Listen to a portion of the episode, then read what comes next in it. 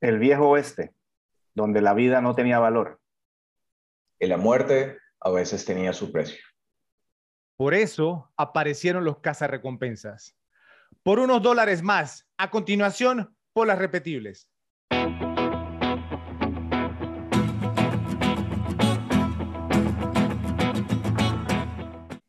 Luces, cámara y acción.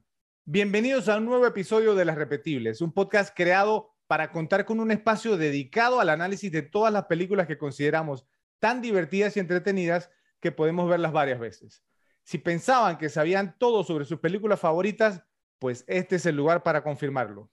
Mi nombre es Fred y conforme vamos agregando más y más episodios a nuestra biblioteca, me he ido percatando de que este proceso es altamente disfrutable para mí ya que las películas son concebidas de las ideas y creatividad de las personas que las hicieron. Usualmente, el proceso de hacer una película puede tomar como mínimo dos años y, en otras instancias, muchísimo más. Por esta razón, siento que lo mínimo que podemos hacer como fanáticos de estas creaciones es dedicarles un par de horas para apreciar y analizar el producto final que tanto nos gusta. Se encuentra con nosotros alguien para quien las películas juegan un rol muy importante en su vida lo que lo convierte en un repe empedernido. Bienvenido, José, ¿cómo estás? ¿Qué tal, Fred? ¿Cómo estás? Eh, ¿Cómo estás, Rafa? Saludos a los repes. Bienvenidos. Como es costumbre, también nos acompaña una persona en quien se ha podido percibir un creciente aprecio por el arte del cine desde que iniciamos este podcast. Bienvenido, Rafa, ¿cómo está todo? Hey, Joe, hey, Fredo, queridos repes, ¿todo bien? ¿Todo bien? Como todo nuevo canal, necesitamos de su apoyo para poder crecer y tener un alcance mayor que nos permita expandir nuestros horizontes y aumentar nuestra audiencia.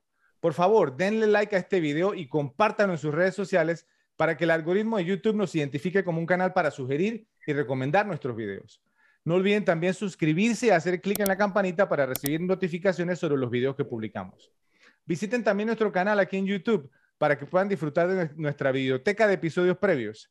Síganos por Instagram, Twitter y Facebook para contactarnos en tiempo real.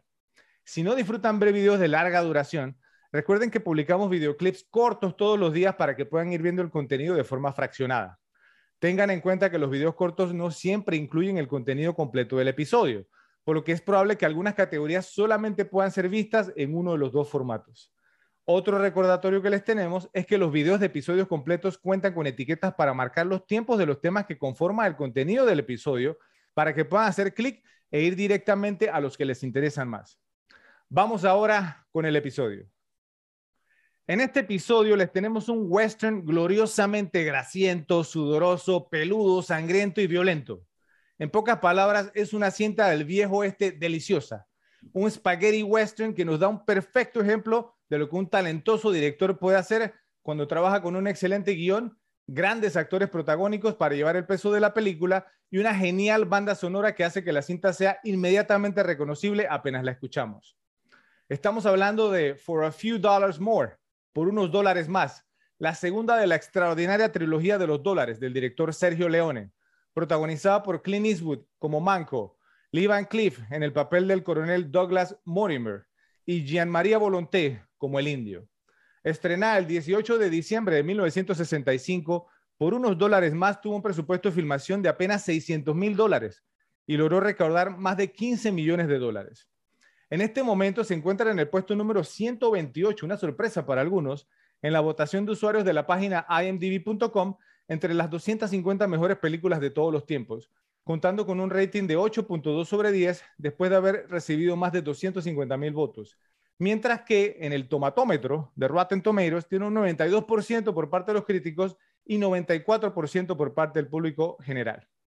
Joe, como fanático que eres, al igual que yo, de la trilogía de los dólares y del trabajo de Sergio Leone, cuéntanos cuántas veces has visto esta cinta, cuándo la viste por primera vez y si la consideraste repetible desde el inicio. Eh, bueno, sí, por supuesto. Eh, ya es eh, de conocimiento público en este podcast que la que yo más he visto es El bueno, el malo y el feo, que es este mismo director. Y, Hay sospechas de eso. Ah, ah, y bueno, esta película obviamente llegó mucho después a mi vida, ya que nunca contamos con esa película hasta, hasta que tuvimos la oportunidad, años, muchos años después de, haber visto El bueno, el malo y el feo, de verla en video.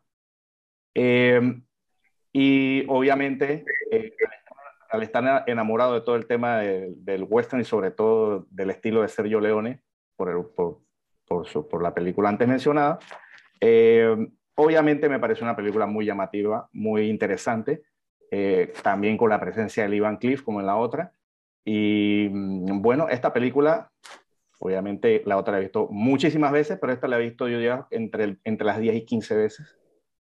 Eh, total, o sea, desde el, desde, desde el primer momento también, aunque digamos, tiene sus diferencias y en, en, todos los aspectos en cuanto al, en cuanto al, tema, el, el, mismo guion, ¿no? Y, y, y, y incluso, incluso, perdón, la, la, la, misma forma de la, de la, puesta en escena la narrativa es un poquitín diferente al bueno, el malo feo, tiene su estilo muy, muy particular, pero obviamente se ve el toque de, de, de Leone y también unas cosas también que, que sí tienen en común las dos películas. Entonces, eh, una película sumamente disfrutable desde el primer eh, momento que la vi y sumamente repetible, total. Ok, la has visto una cantidad respetable de veces. Es entre, sí, más de 10 veces ya es una buena cantidad. Y espero yo, pues, que en este episodio puedas como recuperarte, ¿no? ¿Cierto? Y resarcirte, porque en el episodio de la Guerra de las Galaxias hubo algunos impases, ¿no? ¿Cierto? Ahí con el tema de qué es una gran cinta, ¿cierto? Si tiene una gran dirección, si tiene un gran guion, si tiene grandes actuaciones y ninguna de las tres las tenía, pero pues era una gran cinta. Bueno, un debate, digamos, para que vayan a ver ese episodio también los que no lo han visto. Ralphie, no sé si el género de los westerns está entre los últimos, ¿sí? entre tu listado de favoritos, pero me imagino que estaría disputándose ese honor. Teniendo esto en cuenta, es altamente probable que hayas visto esta película por primera vez específicamente para el podcast.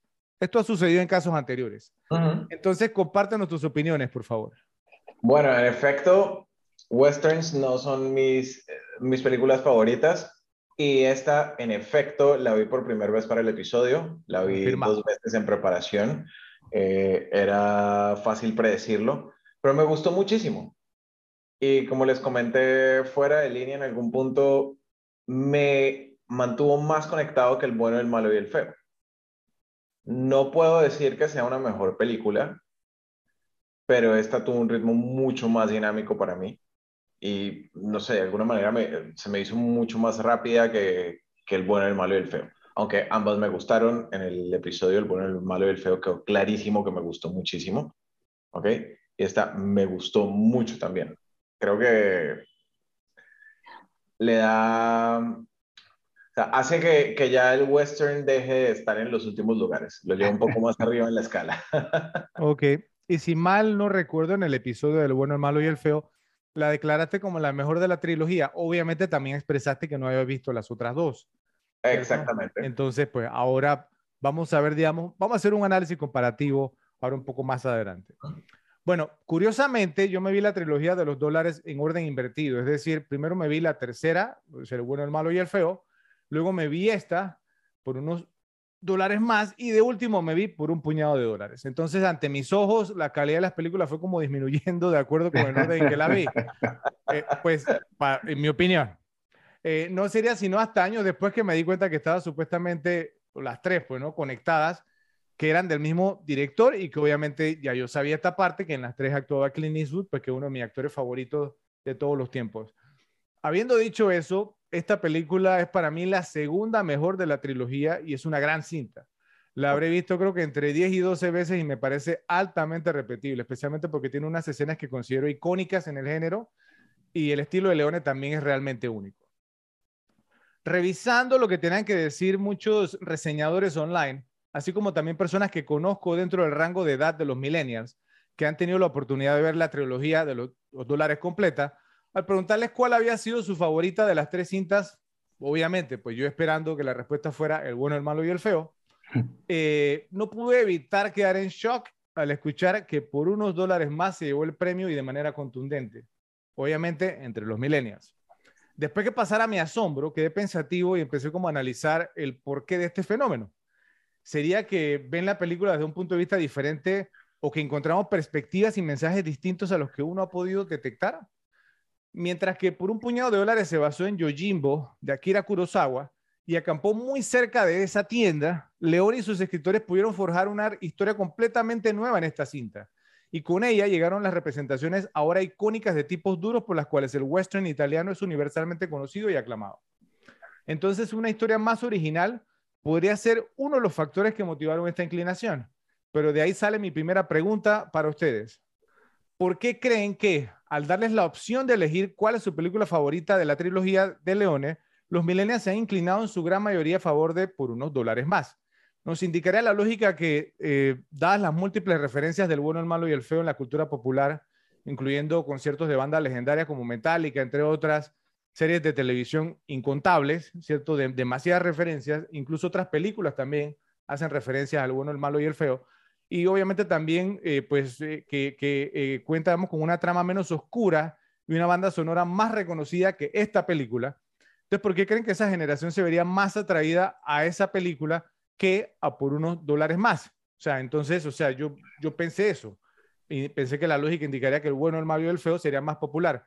Pero es al revés entonces, ¿por qué creen que se de, ¿a qué creen que se ha debido esto? A ver, yo, empecemos contigo. Eh, yo pienso que hay que ver el tema del pensamiento de lo que es un personaje interesante para esta generación.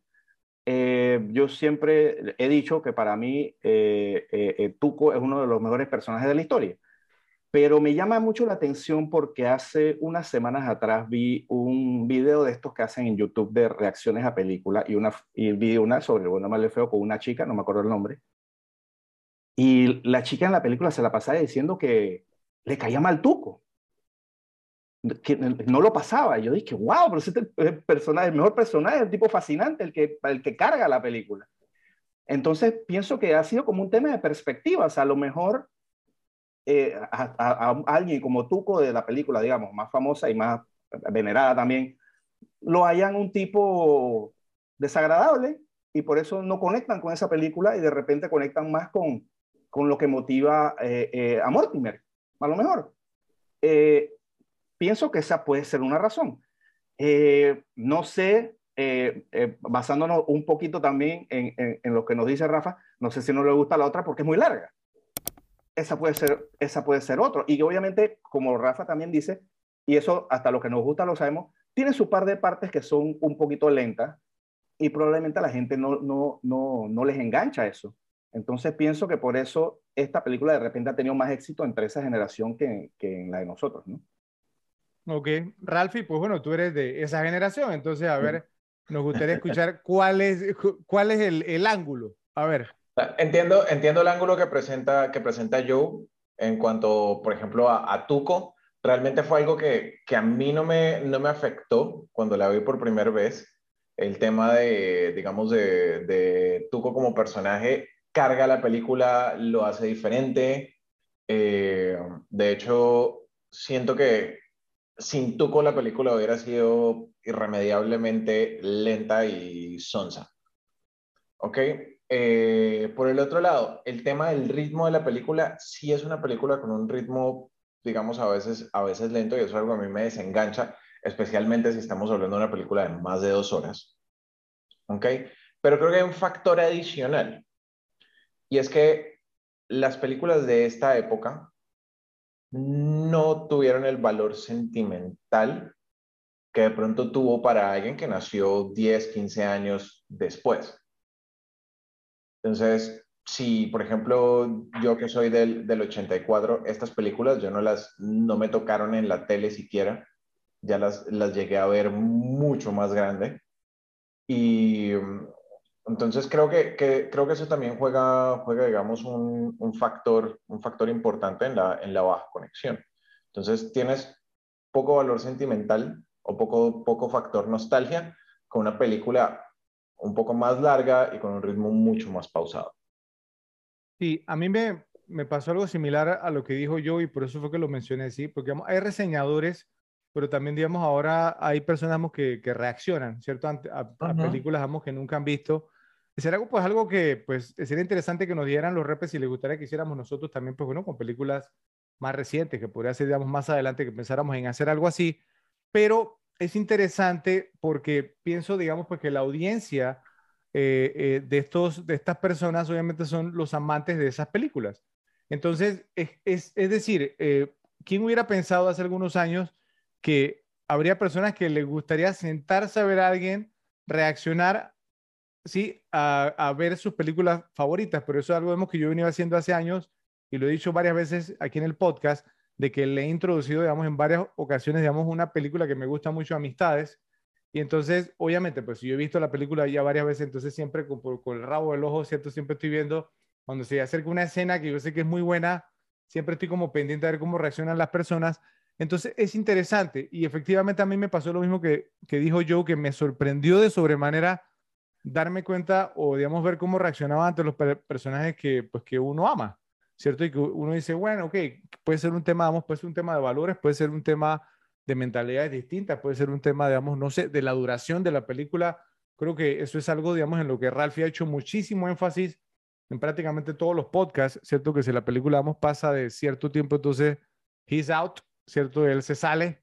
Eh, entonces, pues puede que eso juegue un rol. Y obviamente, eh, pues de la trilogía completa, creo que el bueno, el malo y el feo es la más larga, ¿cierto? Y la que tiene, digamos, entonces como estos espacios así como estas lagunitas, ¿cierto? Pero obviamente, digamos, eso es parte, digamos, de una obra de arte. Así que sería interesante y nos gustaría, obviamente, pues que los repes eh, eh, nos digan en la sección de comentarios, eh, pues, pues si bien, digamos, no, no delaten su edad, pero sí nos digan a qué generación pertenecen, ¿sí? Y nos digan entonces, pues, cuál de las tres es su favorita y por qué. Entonces estamos, digamos, muy, pero muy interesados en saber esto, porque es, es un tema, digamos, de un debate que podríamos, digamos, abrirlo más adelante para algunos episodios especiales que pensamos hacer un poco más adelante. Esta película, como todos los westerns grandiosos y cursis que solía hacer Hollywood, está compuesta de situaciones y no de tramas. Las tramas eran peligrosas, porque si un niño salía a comprar popcorn o palomitas de maíz, se podía perder algo. Entonces los westerns tenían situaciones reconocibles al instante. El hombre del sombrero negro enciende un fósforo en los tirantes de un tipo duro en el bar. Dos hombres armados se enfrentan en cada extremo de un largo callejón. Ciertamente es una película más oscura y violenta que las otras dos, con una trama bastante más personal que por un puñado de dólares. Este film nos presenta un gran cliché de los westerns tras otro. No están bien hechos, pero están demasiado bien hechos y cada situación se prolonga para que puedas saborearla. Toda esta conversación sobre los westerns bien hechos nos lleva a nuestro primer ranking de este episodio. Top 10, top 10 westerns repetibles pre-1970, es decir, hechos antes de o estrenados antes de 1970. Este es un ranking, eh, Joe, Ralphie, no sé si les pasó a ustedes lo mismo, cuando sacamos la categoría yo pensé que iba a tener problemas completándolo, pero al contrario, me faltaron, digamos, entonces, eh, me, faltó espacio, entonces tengo algunas menciones honoríficas, yo lo voy a mencionar un poco más adelante, pero me sorprendió porque, y lo mencioné, digamos, en un episodio anterior, creo que fue el del bueno, el malo y el feo, que yo pensaba que no era como tan fanático de los westerns, pero sí me he visto muchísimos en mi vida. Así que, bueno, Joe, empezamos contigo porque sé que este es uno de tus géneros favoritos. Adelante. Ok, eh, voy a irme con algunas menciones honoríficas antes de entrar al top 10. Comenzamos con High Noon, a la hora señalada, de 1952, del director Fred Cineman, con Gary Cooper y Grace Kelly. Excelente. Otra mención otra mención honorífica. Si me, si me, si me permites, yo en episodios anteriores yo he mencionado una, una película de los 80 que es como para adolescentes que se llama Three O'Clock High. Creo que tú, tú me escuchó hablar de esa. Bueno, Three O'Clock High, esa película, eh, tiene una trama similar a la de High Noon, a la hora señalada. O sea, se basa más o menos en eso. Si no la han visto, véanla porque tiene sus similitudes, pero es excelente. Muy, muy buen pick, yo. Ok, este, la otra mención honorífica que tengo es Shane, eh, traducida, Fred, para ti que te encanta este tema, el, el desconocido o raíces profundas en España. increíble, increíble.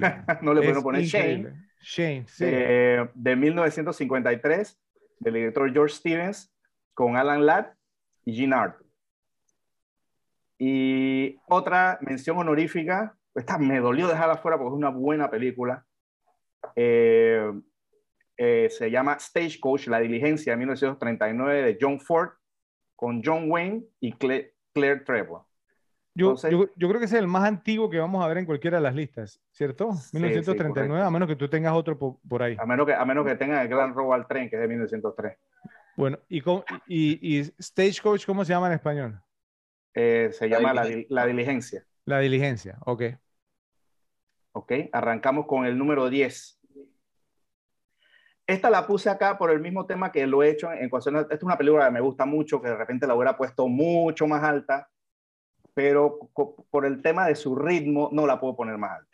Ya creo que alguien sabe cuál es. Once Upon a Time in the West, Eras una vez en el oeste de 1968 de Sergio Leone, el mismo director de esta película y de Bueno, Malo el Feo, con Henry Fonda, Charles Bronson, Claudia Cardinale y Jason Roberts. Bien, bien. Excelente película, pero bueno, no, todo, no para todo el mundo, eso sí es cierto. La número 9, The Wild Bunch, La Pandilla Salvaje de 1969, de Richard Peckinpah con William Holden y Ernest Borgnine. Una película. Y hago una pequeña corrección ahí, yo creo que era Sam Peckinpah. ¿Qué dije? Richard Peckinpah. No, Sam, Sam, Peckinpah, Sam Peckinpah, correcto. Sam Peckinpah, Sam Peckinpah, es correcto. Eh, la número 9. La número 8, The Searchers, otra traducción extraordinaria, Más corazón que odio, de 1956, del director John Ford, que va a salir varias veces en la lista, con John Wayne, Vera Miles, que también van a salir varias veces en la lista, y Natalie Wood. La número 7, Río Bravo de 1959, de Howard Hawks, con John Wayne, Dean Martin, Ricky Nelson, que hace una mención de él en Pulp Fiction, y Angie Dickinson. Oye, Ralphie, sé, sé, que hace algunos episodios no lo decía, pero Joe me tiene hackeado el computador. Es imposible, pero bueno, adelante. La número 6. The Man Who Shot, Who Shot Liberty Balance. No se llama el hombre que le disparó a Liberty Balance, obviamente, eso es muy fácil. Le pusieron un tiro en la noche. de 1962, de John Ford, con James Stewart, John Wayne, Vera Miles, dijimos que iban a estar repetidos, y Lee Marvin. La número 5, hmm, un poquito parcializado, obviamente. Hang 'em High, la marca de la horca, de 1968, con Clint Eastwood y Ed Begley. La número 4, a Fistful of Dollars por, uno, por un puñado de dólares de 1964 de Sergio Leone, el mismo de este, es parte de la trilogía, con Clint Eastwood y Jean-Marie Volonté, el mismo que hace en esta, el papel de La número 3, Butch Cassidy y Sundance Kid de 1969 de George Roy Hill con Paul Newman y Robert Redford. La número 2, esta película, te soy honesto, esta película yo ni por la cabeza me hubiera pasado, pero viendo eh, unos rankings de películas del este, me salió en IMDb, me salió en Rotten Tomatoes y está catalogada como western, pero ni por la cabeza me hubiera pasado. Y después, analizando un poquito, sí tiene sus toques. A ver. Número dos, El Tesoro de la Sierra Madre de 1949 de John Huston con Humphrey Bogart Walter Houston y Tim Hall, una de mis películas favoritas de todos los tiempos. sí es considerado un western, yo, por, ¿por qué diría oh, que no? Siempre, siempre ha sido considerado western. Porque es que no me lo veo, porque lo veo más como gente buscando oro que el clásico western del bueno contra el malo y, y el, la disparadera y eso, pero sí hay disparadera con, con, los de las pandillas, ¿no? Con lo de las pandillas de los mexicanos, pero o sea, no, no, lo veo el estilo normal del, del western, o sea, lo, lo, veo como parte western, como que lo principal no es western, exacto, pero sí está catalogado. Y esta, es una, esta película me encanta, me encanta, me encanta esta película. Solamente vencida por la número uno, obviamente todos la sabemos, El bueno, el malo y el feo, de 1966, del mismo Sergio Leone, la última de la trilogía, con Clint Eastwood, Lee Van Cleef e Eli Wallace. Ok, Buen listado, Joe, y especialmente porque te copiaste de lo mío. yo, creo que yo soy el que voy a tener que poner un firewall o algo. Yo creo que Fred es el que me está eh, robando aquí. O, créeme, una cámara que me hackeaste. Me hackeaste totalmente, totalmente el tema. Pero bueno, está bien. Pero obviamente, pues no, o sea, me, me gustó mucho tu, tu listado. Vamos a ver cuántas similitudes tienes con el mío, porque yo voy ahora. ¿cierto? Eh, pero creo, creo que va a haber, digamos, en algunas, en algunas posiciones, digamos, entonces distintas. le vas a dar el, honor al, al, fan favorite del western de último lugar. Ah, no, no, no, sí, Ralph irá de último, porque ahora digamos, entonces viene, ahora empieza el ranking del Meister. Aquí vamos. ok, menciones honoríficas. The Searchers, Más Corazón que Odio, de 1956, de John Ford, con John Wayne, Vera Miles y Natalie Wood. Esa la tenía yo, digamos, también. vamos a ver cuál, cuál, cuáles no tenía él. Creo que esta no se la escuché. La que viene también como mención honorífica. Bueno, sí la tenía, ¿no? No, no, pero la que viene, la que viene ahora. The Naked Spur, el precio de un hombre o la espuela desnuda, que sería pues obviamente la traducción ya literal, de 1953 de Anthony Mann con James Stewart y Janet Lee. Eh, The Man Who Shot Liberty Balance, esa sí te la escuché, el hombre que mató a Liberty Balance, que en algunos países sí se llamó así, de 1962 de John Ford con James Stewart, John Wayne y Lee Marvin, gran elenco. Sí. Eh, esta no te la escuché yo, pero a mí me gusta mucho. Eh, Gunfight at the OK Corral, duelo de titanes o duelo en el OK Corral, de 1956 de John Sturges con Burt Lancaster y Kirk Douglas. Este fue, esta fue una de las primeras, digamos, pues, eh, que hizo, digamos, la historia de Wyatt Earp y, y, Doc Holliday, ¿cierto? Que después la vimos en Tombstone, en, en su mejor edición, en mi opinión. Y esta, obviamente, si la mencionaste, yo, Shane, Shane el desconocido, de 1953 de George Stevens con Alan Ladd, Van Heflin, Jack Palance y Ben Johnson. Entonces empieza mi top 10 y vamos a ver, digamos, entonces, con cuántas, digamos, entonces coincidimos. Tú me dirás en qué posición las tenías yo. La número 10, Río Bravo de 1959 de Howard Hawks con John Wayne, Dean Martin y Angie Dickinson. ¿Tú la tenías de? Siete. Es, es, es una gran cinta realmente. muy, buena. Sí, es muy, muy buena cinta. La número 9 también, mira que la tuve, digamos, un poquito baja en, el, en, el, en mi ranking, por la misma razón que tú y yo. Once Upon a Time in the West, Eras una vez en el oeste de 1968, del mismo Sergio Leone, con Charles Bronson, Henry Fonda y Jason Robards. Creo que también, digamos, concuerdo contigo, el pacing, el ritmo de, de la película, digamos, no se mantiene, ¿cierto? Es una gran cinta, ¿sí? Y, y obviamente se merece estar en el ranking, pero, pero ahí sufre un poco. Con, esa rafa, con esa rafa convulsiona, demasiado lenta. sí, sí. La, número 8 también la mencionaste tú, The Wild Bunch, La Pandilla Salvaje de 1969 de Sam Peckinpah, con William Holden y Ernest Borgnine. La número 7, no, no, no, me acuerdo si la mencionaste o no, The Magnificent Seven, Los Siete Magníficos, de 1960, con, de John Sturges, con Jules Brenner, Steve McQueen y Charles Bronson, también una excelente película. ¿cierto? Y pues yo me la repetí en varias ocasiones. La número 6, esta sí la mencionaste y yo sab tú sabías que la iba a tener yo también porque la, la mencioné en episodios anteriores. Hang 'em High, la marca de la horca, ¿sí? De 1968 con Clint Eastwood y Ed Begley. Ed Begley de Dos hombres en pugna, ¿sí? Otro episodio, digamos, que hicimos en las repetibles. La tenía de 5. Sí. La número 5, 310 to Yuma, 310 a Yuma, ¿esa la tenías también? No, no, mira, lo que, me pasa con esa película es que yo nunca vi el original, vi nada más el remake. Nunca, ah, nunca llegué a ver el original. Bueno, eh, la original, digamos, entonces tienes que verte la de 1957 del director Delmer Daves con Glenn Ford y Van Heflin. Realmente, digamos, entonces una muy buena cinta. La número 4, creo que tú la tenías en menciones honoríficas y para mí entró en mi top 5, entró entre mis, mis cinco mejores. High Noon, ah. a la hora señalada de 1952 del director Fred Cineman con Gary Cooper, Grace Kelly, Frank Miller y Lloyd Bridges. Es que e, e, esa película y la que mencioné, digamos, de Three O'Clock High, me encantan. O sea, me encanta como la premisa está muy bien hecha. Gary Cooper, digamos, obviamente la bota totalmente en esta cinta. Y, un, y un, muy joven, eh, eh, eh, el papá Jeff Bridges, ¿cómo se llama esa ley también? Lloyd Bridges. Lloyd Bridges. Lloyd Bridges.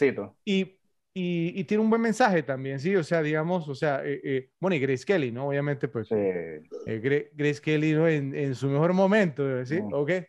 Bueno, la número tres, A Fistful of Dollars, por un puñado de dólares, de 1964, de Sergio Leone, con Clint Eastwood y Jean-Maria Volonté, dos, digamos, de los tres principales que, ¿no? Que agraciaron la pantalla en el episodio que estamos analizando en este momento.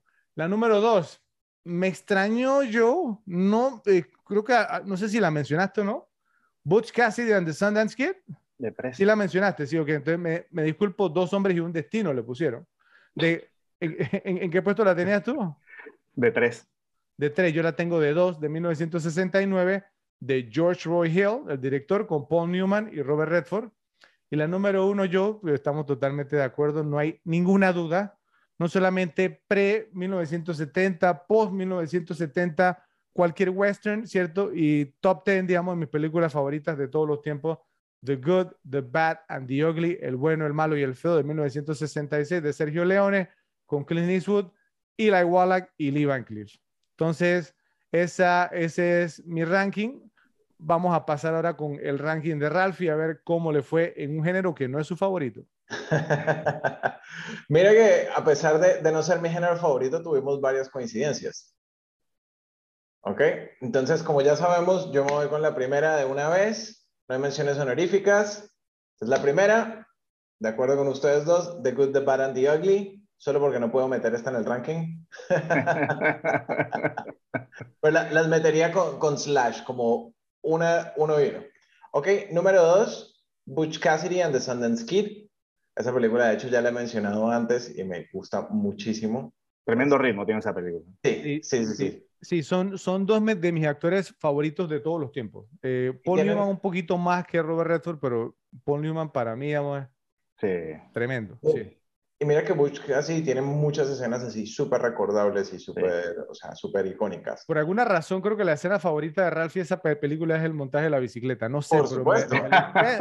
con la, ¿Te das con, cuenta? con la cancioncita, ¿cómo es que se, ah, ¿cómo que se llama esa canción? Falling on my head. Sí, sí, y, y, Paul Newman ahí haciendo su, su, su no, su, su, su, maniobra, su ma, marometa, así, ahí digamos entonces con, con, con, la bicicleta. Ya yo sabía que Ralph se iba a Por supuesto, esa escena me mata, me encanta. Ok, número 3, The Wild Bunch del 69. Buenísimo, buenísimo. Bunch, sí. Ok, otra que coincido con ustedes, eh, número 4, High Noon, creo que yo la puse un poco más alta que ustedes, del año 52. Ok, número 5, The Magnificent Seven, de los 60, del año 60. Muy, muy, muy buena. Número 6, Shane, de 1953. Ok, número 7, una que no le escuché a ninguno de ustedes, de Alamo, de John Wayne, del año 60.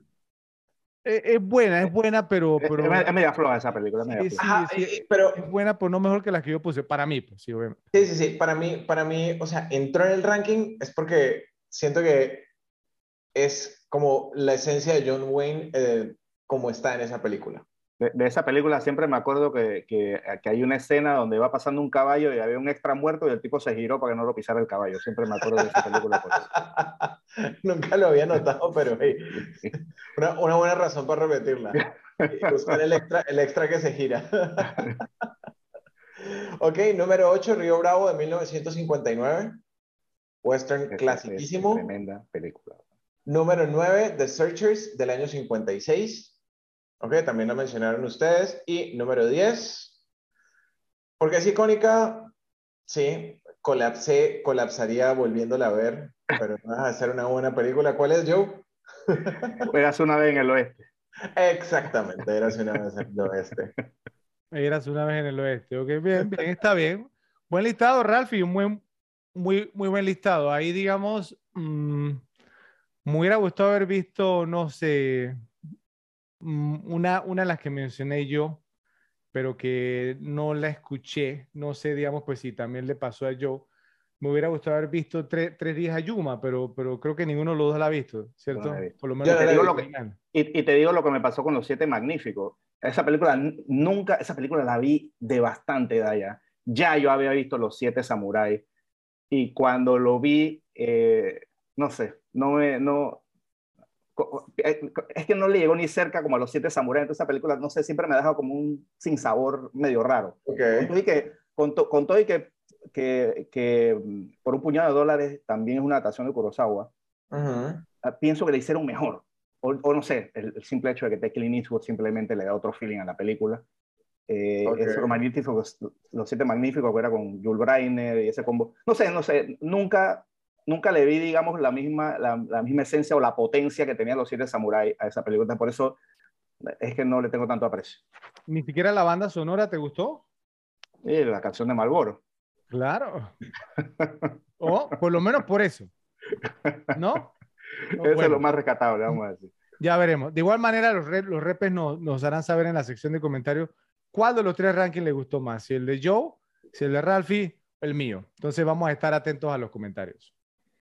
Si la primera entrega de Sergio Leone en la trilogía de los dólares, por un puñado de dólares, definió el futuro del género del spaghetti western, su segunda entrega, esta, por unos dólares más, garantizó el futuro del género. No solo compitió con la visión que comenzó la primera película, sino que también la superó en taquilla.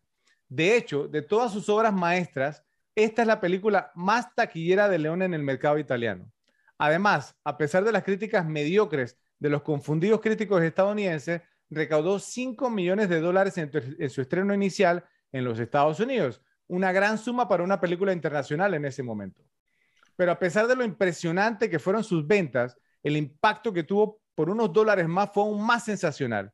Es una de las pocas secuelas en la historia del cine que es mejor que la película clásica a la que le siguió como el caso del Padrino Parte 2, como quedó claramente evidenciado en ese episodio. Leone logró esto no solo conservando los elementos que hicieron que el primero fuera tan bueno, sino también ampliándolos y mejorándolos. En el proceso respondió la pregunta que se planteó con por un puñado de dólares. ¿Tendría Clint Eastwood lo que se necesita para convertirse en una estrella internacional? La respuesta, como se sabe ahora, fue un rotundo sí. Y no solamente eso, sino que se volvió y se convirtió en la figura más icónica en la historia de Hollywood. La superioridad de por unos dólares más sobre la fantástica primera entrega de Leone en la trilogía de los dólares es evidente desde el primer plano de la película.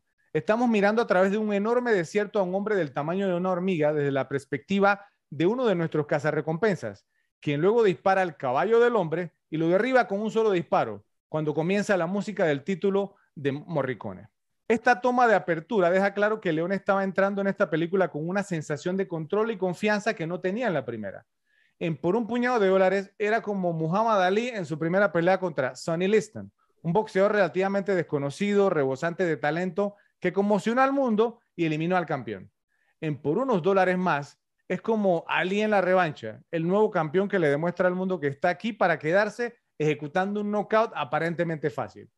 Entonces, Repes, por un puñado de dólares y por unos dólares más fueron dos películas del mismo director que, luego de estrenarse en años consecutivos, cambiaron por completo el género del western. ¿A qué atribuyen esto? Y podrían mencionar dos películas de un mismo director y del mismo género que tuvieran un impacto similar al que tuvieron estas dos cintas. Empecemos contigo, Ralphie. Eh, bueno, el tema de, de Sergio Leone para cambiar, cambiar completamente el género fue, fue su estilo de dirección, o sea, los riesgos que tomó como, como artista visual.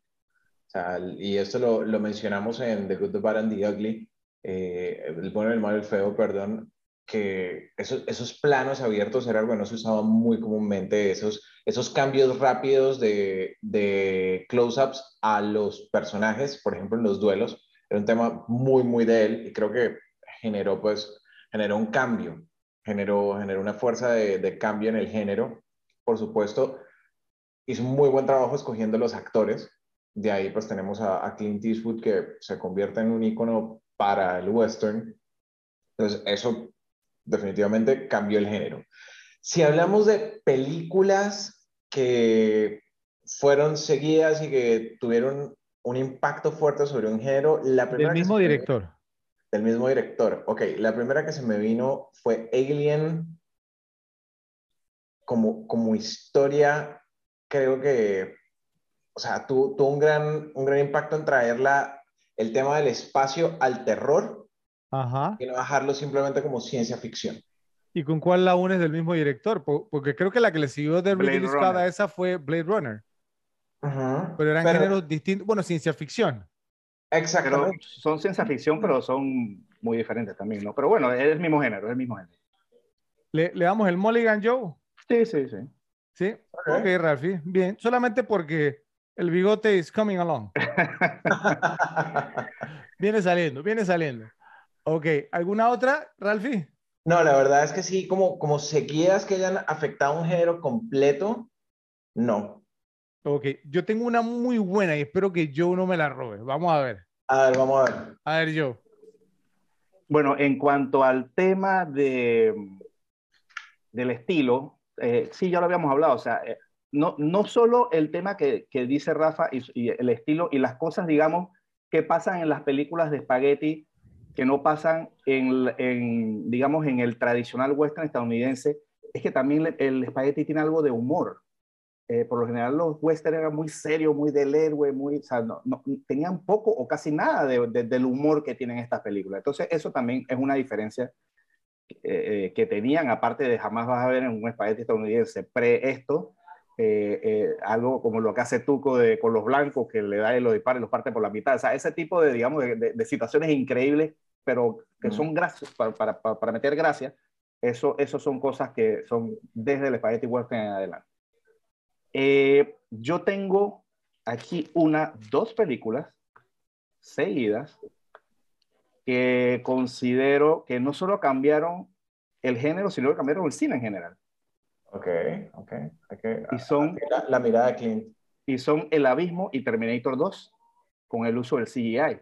Pienso que cambiaron no solo el género de ciencia ficción, que son las dos, eh, sino el cine en general. O sea, el, uso del CGI, en, como se empleó en El Abismo primero y luego en Terminator 2 y después, digamos, como proliferó al, al, nivel que, bueno, que todavía está. Eh, pienso que esas dos podrían ser pues, unas candidatas, las dos películas de James Cameron. Ok, ¿qué opinas, Ralphie? ¿Cómo ves El Abismo? Sí, la verdad es que, bueno, de hecho yo, yo El Abismo la he mencionado cuando en otro episodio que estábamos hablando de de las películas que fueron precursoras de efectos especiales. Lo, lo, lo que pasa es que efectos especiales no es, una, no es un género, entonces... en, IMDb. no, el género, el género es ciencia ficción. Pero es que estoy aquí en imdb.com, busqué el abismo y dice, hay tres géneros, aventura, drama y misterio. No es ciencia ficción. No, no, no, no, yo lo revisé y dice ciencia ficción. Lo estoy viendo en este momento yo. Okay. ¿sí? Entonces dice aventura, drama y misterio. Eh, pero ¿por qué sería Además, la tengo aquí hasta de última. Dice aventura, drama, misterio, ciencia ficción y thriller. Eso es lo que dice. Ok, ¿por qué sería ciencia ficción? Si es, digamos, es... Porque hay extraterrestres, hello. Sí, pero... Ah, ah. Sí. o sea, sí, entiendo hacia dónde va Fredo, porque en IMDb tira solo esos tres. Eh, aventura, drama y misterio, pero sí tiene, tiene ciencia ficción. No, yo, lo tengo aquí, si quieren, si quieren se los mando, aquí lo tengo. No, no, no, no, no, no, no, está bien, está, pero, pero, digo. IMDB dice las cinco que les leí, drama, misterio, aventura, ciencia ficción. A ver, una, una, una pregunta, digamos, sería, o sea, E.T., ah, ciencia ficción, full ciencia ficción. ¿Cuál? E.T., o sea, claro, full por ciencia supuesto. Ficción todo lo que hay extraterrestre. Pero, pero un segundo, un segundo. Es que tú dijiste, Joe, en un episodio anterior, que si, que si la trama no se llevaba a cabo en el espacio, ¿cierto? No, no, no, no. No, ah, ¿no lo dijiste.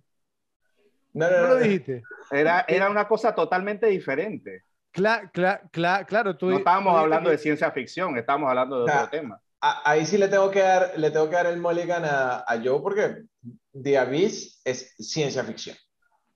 Bueno, ok. Blade, Runner es, ciencia ficción y es en la Tierra. Eso te iba a decir, no, y en, el póster, en el póster original de la película, de hecho, le la acreditan y la asimilan a The Terminator y a Aliens. Ok, eh, Cocoon, ciencia ficción. Sí, total. Oh, bueno, está bien, está bien, está bien. Bueno, estaba tratando de meterle la zancadilla, yo voy a ser sincero, ¿ok? Bueno, bueno pero, pero ok, aquí viene el mío. Vamos a ver. Y lo hemos mencionado también en episodios anteriores y de hecho hemos hecho en episodios las dos cintas que voy a mencionar. ¿sí? Este director cambió el género de acción. John McTiernan, cuando hizo Predator, Depredador, ¿sí? en 1987, y luego la siguió con Die Hard, Duro de Matar, en 1988. E incluso en el episodio de Duro de Matar hablamos, digamos, pues de todas las cintas, digamos, pues que obviamente que trataron de imitar Duro de Matar y todavía al día de hoy, Depredador, digamos, una cinta que todavía la tratan de imitar, incluso están haciendo, eh, eh, eh, no sé, nuevas versiones. Por ahí, digamos, esta próxima vamos a salir una nueva ahora.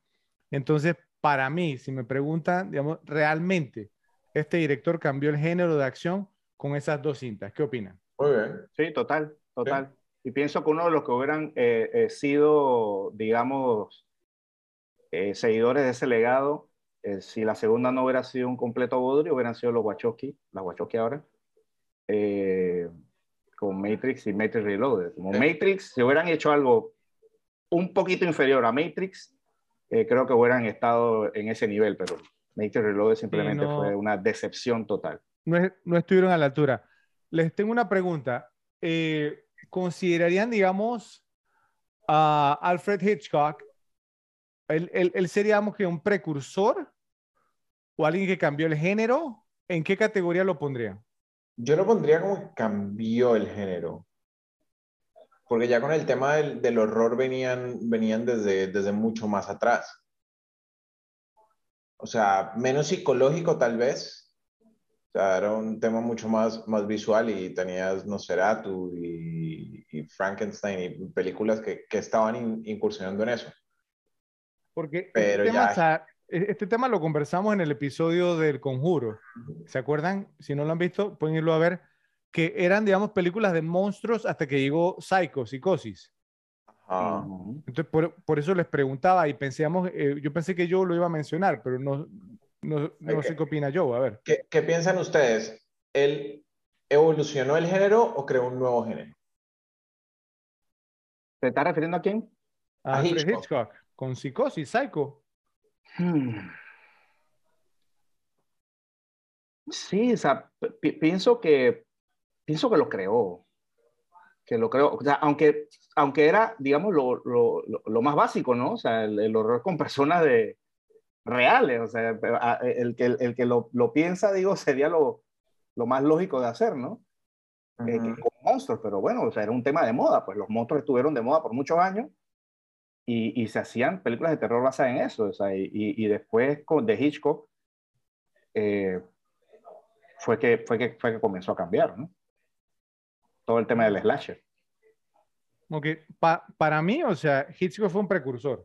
Sí, o sea, no, o sea, obviamente había una categoría que eran las películas, digamos, de horror, ¿cierto? Eh, pero, pero yo siempre consideramos como a Psycho, a Psicosis, como un, más como un thriller psicológico. Ajá. que Hitchcock, Hitchcock, se le llama como el, como el rey del terror, pero para mí nunca ha sido terror, para mí ha sido más suspenso o, o, thriller, como tú dices. ¿no? Eh, me, refiero desde la, me refiero desde las primeras, o sea, hasta las que filmó en Inglaterra. Su estilo no era tanto de terror, sino era de generar tensión, no terror. Entonces es más thriller que nada. ¿no?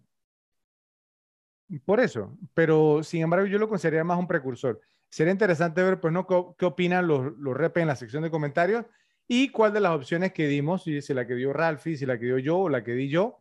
Entonces, pues si les pareció, obviamente, pues no, la, la más, la que más se asemejaría, digamos, a lo que alcanzó a lograr Sergio Leone con, con sus dos eh, cintas, digamos, las dos primeras de la trilogía de los dólares.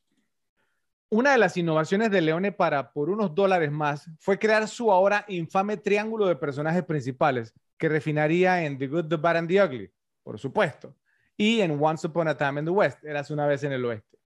Eastwood, ahora una gran estrella, se puso su poncho andrajoso y su sombrero para interpretar a Manco, un joven cazador de recompensas que supone en astucia y armas a cualquiera. Se le pone frente a Lee Van Cliff, de ojos eh, acerados como el experimentado asesino a sueldo, el coronel Douglas Mortimer, que es inteligente de una manera diferente a Manco, ya que usa artefactos y armas innovadoras para atrapar a sus presas. En el par de héroes ninguno confiando del todo en el otro, León ofrece una especie de película de buddy cop o de pareja dispareja de policías. Los primeros 10 minutos completos muestran a Mortimer tras la pista de un forajido con un precio en su cabeza para que podamos conocerlo. Y eso es seguido inmediatamente por otros 10 minutos que muestran el estilo de Manco con un acercamiento un poco más directo. Cuando finalmente se encuentran y se dan cuenta de que buscan la misma recompensa, tenemos una muestra prolongada de grandes habilidades para disparar donde ninguno quiere matar al otro necesariamente. Manco muestra su habilidad con una pistola, mientras que Mortimer puede esperar pacientemente para mostrar su habilidad con un arma a distancia. Es un intercambio casi sin palabras, que ve a ambos hombres con sombreros llenos de agujeros de bala al final. Pero mencioné un trío de personajes, y la tercera parte de esta trifecta tendría que ser bastante fuerte para mantenerse al ritmo de un par de íconos de las películas del oeste como son Eastwood y Van Cleef. Y lo es. El villano es fácilmente el personaje más rimbombante y volátil de la película. Es el líder de los bandidos, el indio, interpretado por Jean María Volonté, quien también interpretó al malo en Por un puñado de dólares. Creo que se llamaba Ramón Rojo, ¿no, Joe? Ramón Rojo, creo que era que se llamaba. un psicópata vociferante, indio es la versión western del Joker o guasón de Ciudad Gótica, que mata a sus propios hombres y cambia sus planes por capricho. Se le muestra fumando marihuana para calmar los demonios en su mente, mientras los zumbidos eléctricos de la partitura de Morricone hacen eco en la banda sonora. Entonces les pregunto, ¿qué les parecieron las actuaciones de los tres personajes principales?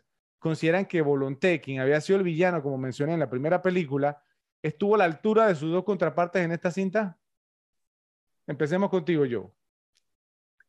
Eh, ok, obviamente eh, creo que podemos hacer una, una copia al carbón de Clint Eastwood y Lee Cliff del bueno, el malo y el feo a esta. Me parece que las dos fueron muy, muy buenas, muy sólidas. Obviamente Clint Eastwood es de esos actores que no tienen ni que hablar solamente con sus gestos y, y como dije, es un tipo cool que simplemente, eh, digamos, se come la pantalla.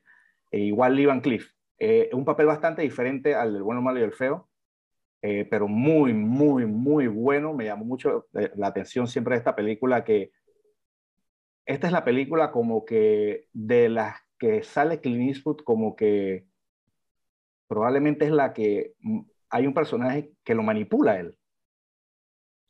Y, y, es, y es, el, es, el, papel que hace Mortimer. O sea, Clint Eastwood por lo general es el que se la sabe todas, el que, el, el, el que planea todo, y en esta es eh, eh parece que Mortimer siempre está un paso adelante de él y, y, lo deja en muchas partes, digamos, un poquito arrinconado, ¿no? Eh, pero eh, muy buenas las dos, obviamente, la, la, lo, los dos papeles, más no el de, el de Volonté.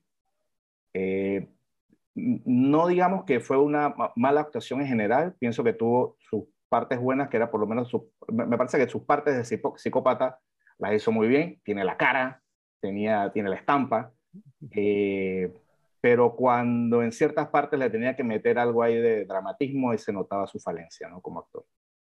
Pero bastante sólido, salvo las partes de Volonté que digamos que se le nota que probablemente no haya sido un actor del método. okay. Bastante sólido, excepto cuando actuaba. ok, veamos qué, qué, tiene que decir Ralphie, a ver, porque lo vi como asentando con la cabeza. Estoy 100% de acuerdo con, con Joe. Eh, obviamente, Clint Eastwood, su, su, propia figura actúa por él. O sea, el, ver a Clint Eastwood es, ver, es verlo ser Clint Eastwood. Eso es lo que uno está esperando y eso es lo que el tipo entrega. Cool. Leon Cliff, muy buen trabajo. Eh, de hecho, creo que es el, que se lleva el premio como actor de la película. O sea, para mí hizo mucho mejor trabajo incluso como, como actor que, que Clint Eastwood. Y lo que decía Joe tiene bastante razón, que es, es raro ver que haya un, un personaje que, que, le esté llevando la ventaja a Clint Eastwood como protagonista. Porque los dos eran coestrellas, pero el, el personaje de Lee Van Cliff siempre iba, siempre iba adelante. Y Jean-Marie Volonté... Uh -uh no, no estuvo a la altura. Sí, el tipo, las partes que tenía que enloquecerse las hacía bien, pero creo que es un tema de, de sus propios ojos y de cómo lo tenían maquillado. Pero cuando tenía que ponerle drama o morirse. No. Ok, ok. bueno, eh, por lo menos digamos en, en, en, cuanto a lo de volunté, o sea, entiendo lo que dicen. ¿cierto? Y, y, hasta cierto punto lo comparto, pero miren que a mí no me molestó tanto. Sí, un par de, de instancias ahí donde quizás lo puedo haber hecho mejor, pero uh -huh. me pareció un buen villano. Sí, obviamente no estuvo sí, sí. a la altura de, de, los otros dos, pero o sea, no, no es que, no pienso que le hizo un daño, digamos, irreparable a la película tampoco. No, no, no, es, es, no, no, no, no, para nada. Es que tiene, es que tiene sus malos momentos, o sea, malos momentos. Sí, sí. Y, y, les digo una cosa, o sea, tiene una cara de ponchi que no se la quita sí, nadie, sí, ¿cierto? Sí, Entonces, como psicópata, y por eso fue, fue, que hice la comparación con el Guasón, ¿cierto? Pero, porque, porque, porque, realmente, digamos, o sea, es, es, que miren, o sea, si tú tienes un villano en una película como esta, y el tipo, como mencioné, es capaz de matar, digamos, a sus propios hombres, tú tienes que, que tener la capacidad de creértelo, ¿sí?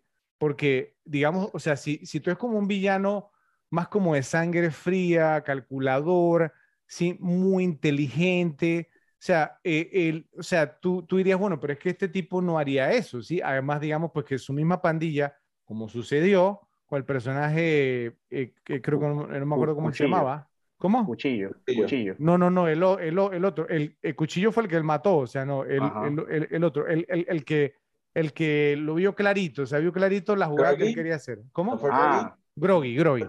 Groggy, Groggy que le dijo, o sea, no contabas con mi astucia, prácticamente le dijo Groggy sí, al indio.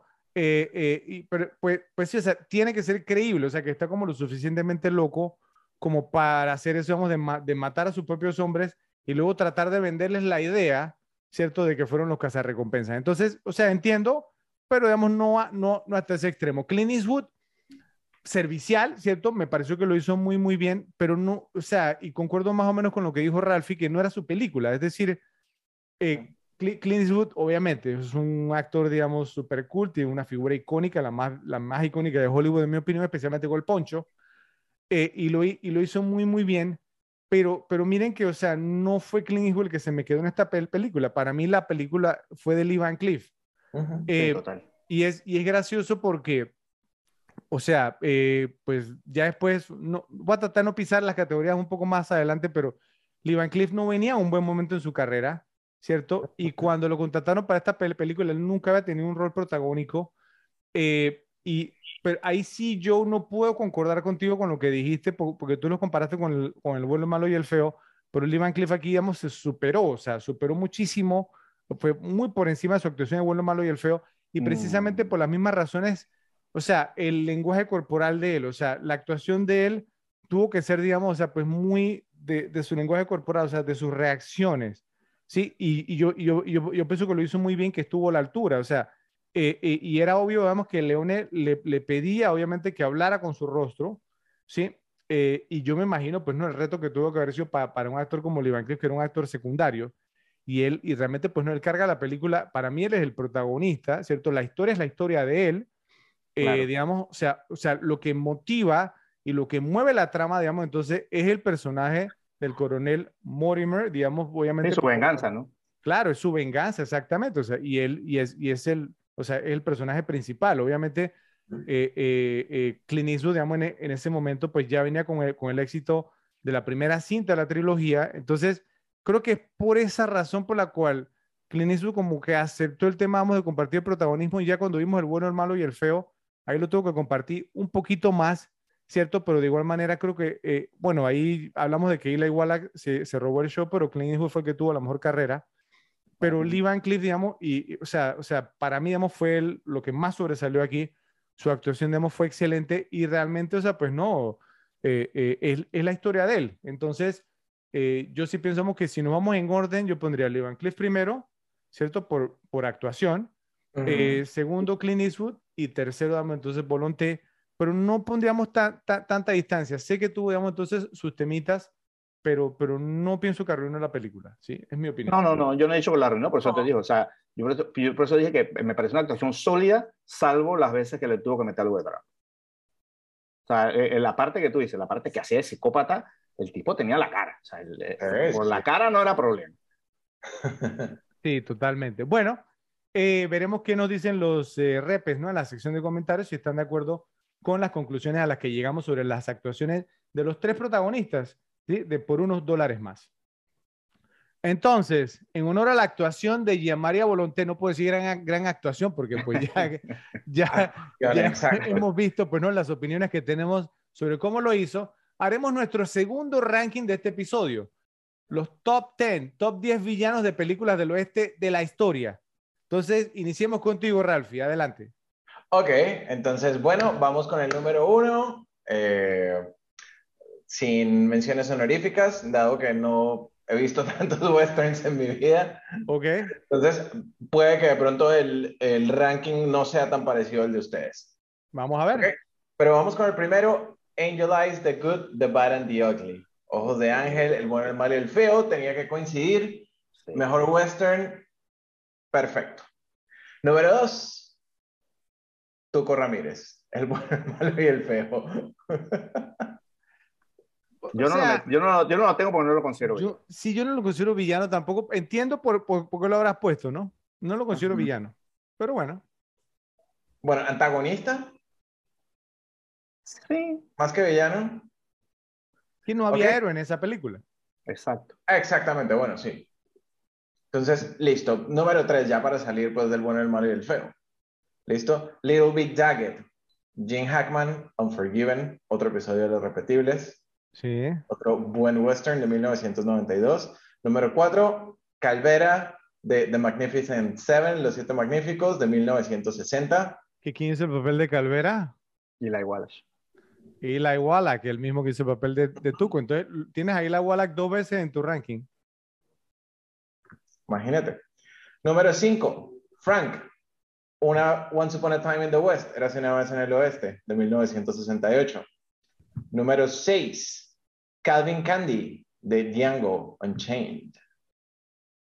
¿Ok? Número 7, Daisy Merc, de The Hateful Eight, de los ocho más odiados, creo que era el título en español. ¿Ok? Daisy Domergue. Domergue, ok. Tienes razón. Número 8. o sea, digamos, ahí, ahí. ¿Todos eran villanos o qué? ¿Quién era el héroe ahí? y bueno, pero. pero esa no sé, pregunto, Joe, ¿a ti que te gusta tanto esa cinta? Yo no soy tan fanático. Pero ¿quién era el héroe en esa película? ¿Quién? Había muchos villanos, pero obviamente una es la que destaca. Es como en Django. En Django hay muchos villanos, pero uno destacó. Era, era, el viejo este, o sea, todo el mundo, todo mundo era malo y sin ley. ok, ok. ¿Cuál, cuál, o sea, ¿cuál del viejo este no estaría en la cárcel ahorita? buen punto, buen punto.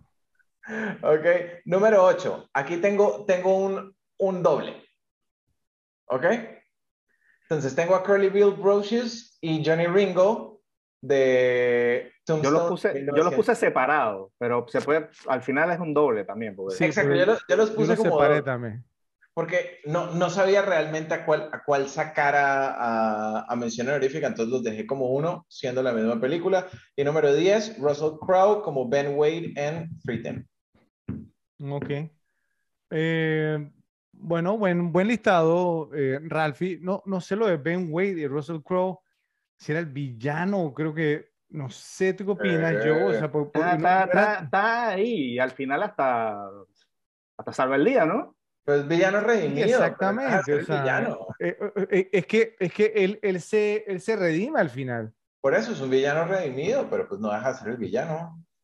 O sea, si, si, volvemos, si estuviésemos hablando de Joker y de Joker se redime al final, ¿eso lo haría, le quitaría el título de villano? Pues pasa a ser el héroe, ¿o no? Pero es que no se redime nunca por ese villano. No, no, no, no, o sea, te estaba poniendo un ejemplo con... Le, les tengo una buena pregunta. Hay, hay, hay, uno que yo he mencionado, una película en, varios, en varios episodios, Hell or High Water, eh, donde, digamos, los dos héroes de la película son asaltabancos y el que los persigue, que pues, no, es que la película lo ponga como el villano, ¿cierto? Pero es, o sea, es un, un US Marshal, el papel de Jeff Bridges, entonces, ¿quién es el villano ahí? Porque entonces, es que, o sea... No, es que, no, es que no, me parece que esta película tenga ni villano, que todos son antihéroes. Por, e, por, eso, entonces no aplicaría lo mismo, precisamente por eso lo dije, no aplicaría lo mismo en Tres días a Yuma con, con Russell Crowe y Christian Bale. Pregunto. Algo, así, algo así. Entonces, listo. Entonces lo que podríamos hacer es dejar a Johnny Ringo en el 10 y sacamos a Ben Wade. Ah, ok, pues, ok. Bueno, está bien, bien. Buen, buen save, Ralphie, buen save. Okay. Servía de algo tener a los dos metidos ahí. sí, sí, así es, así es. Bueno, buen, buen ranking, Ralphie, buen ranking.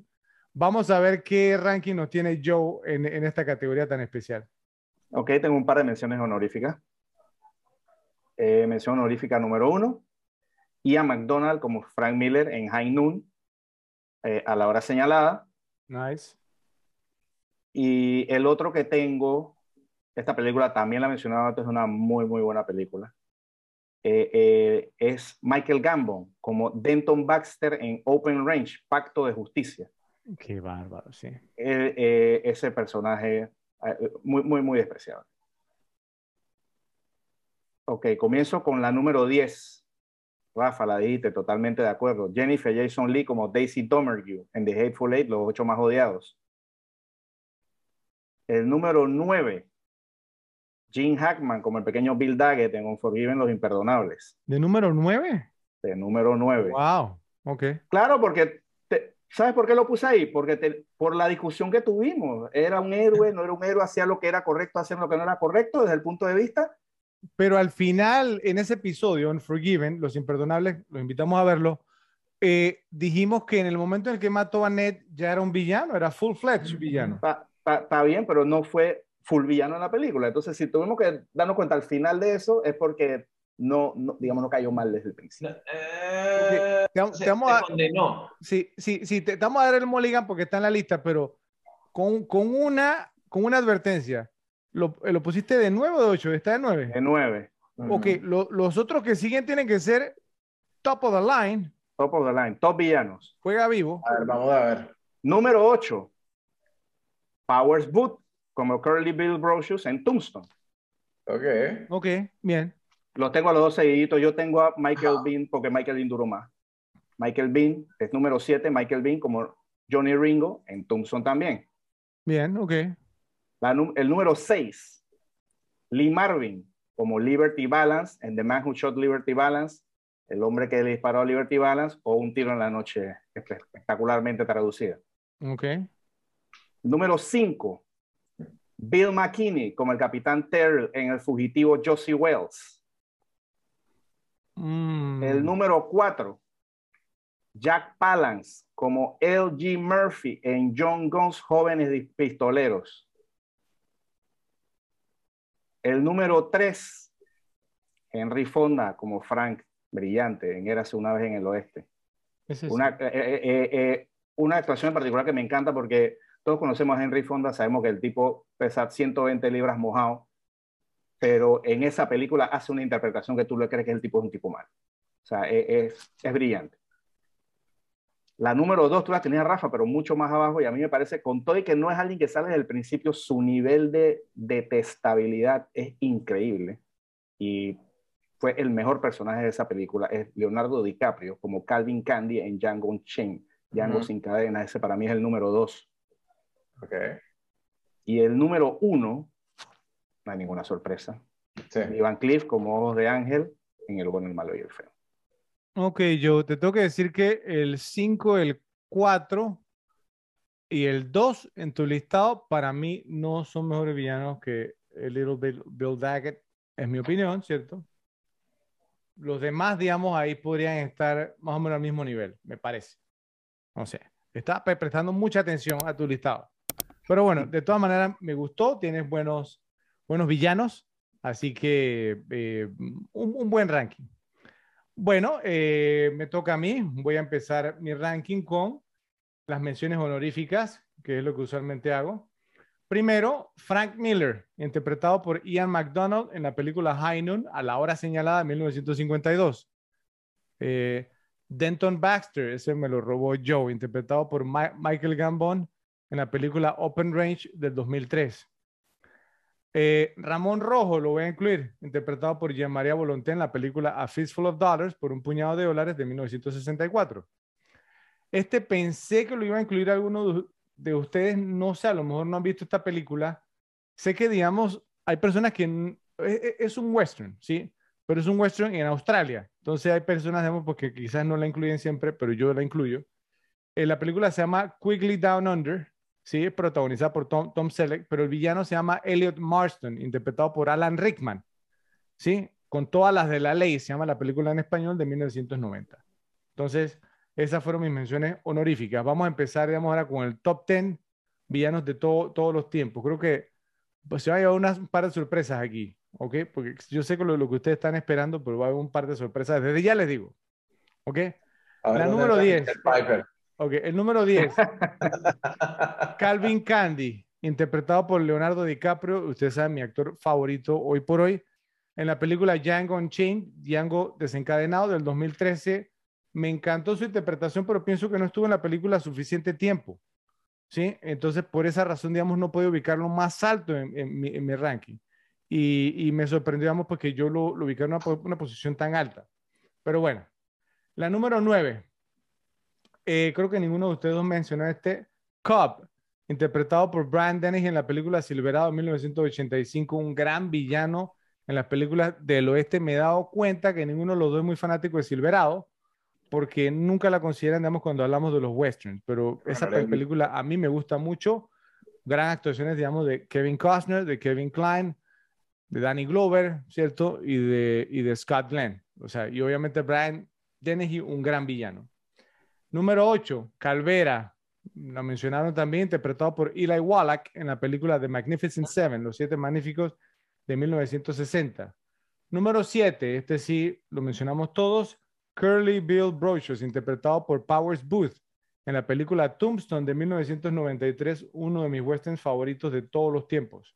Y, los villanos, digamos, juegan un rol muy importante en esa película. Número 6, Jack Wilson, interpretado por Jack Palance en la película Shane. Shane el desconocido de 1953. Me gustó lo que mencionaste, yo, de Young Guns, jóvenes pistoleros, pero me parece que en Shane es un mejor villano, Jack Palance. Me parece que lo hace mucho mejor. Shane me parece una película más floja, entonces pienso que... Pero es un, pero, un ranking de películas, un ranking de los villanos. Yo, yo, yo, pienso todo lo contrario, yo pienso que, que, que el de John Guns es mucho más despiadado. Bueno, si, hablamos de despiadado, yo tomé eso en consideración en mi ranking. Vamos a ver. Número 5, creo que este no lo mencionó Ralphie, pero yo sí lo mencionó, Liberty Balance, interpretado por Lee Marvin en la película The Man Who Shot Liberty Balance, el hombre que mató a Liberty Balance en 1962. Lee Marvin, digamos, eh, uno de sus actores clásicos, ¿no? ¿Cierto? De, de westerns, eh, o sea, un tipo, un tipo duro de Hollywood, ¿cierto? Y esta fue una muy buena interpretación que hizo. Número cuatro, aquí yo pienso que este es el, el, lugar adecuado para este personaje, Little Bill Daggett, el pequeño Bill Daggett interpretado por Gene Hackman en la película Unforgiven, Los Imperdonables de 1992. No concuerdo contigo yo, yo sí pienso pues que en el momento en que hizo las cosas que hizo, pues ya pasó, digamos, entonces a ser totalmente el villano y que las posibles, digamos, buenas intenciones que hablamos en ese episodio que pudo haber tenido iniciando la película se perdieron, digamos, entonces en el momento que cruzó esa raya, digamos, entonces y cobró una vida humana. Eh, número tres, creo que todos lo mencionamos, Frank, interpretado por Henry Fonda en la película Once Upon a Time in the West, eras una vez en el oeste, 1968. Cuando tú tienes un villano en una película, ¿cierto? Y en su primera escena mata a un niño, ¿eh? o sea, tiene que ser top 3, tiene que ser top 3. Seguro, Empezando ya por ahí. ¿okay? Así que se, lo merece. Número dos, aquí donde viene la sorpresa. Angel Eyes, Ojos de Ángel o Sentencia, interpretado por Lee Van Cliff en la película The Good, The Bad and the Ugly, El Bueno, Malo y el Feo en 1966. Despreciable, ¿cierto? Realmente, sí.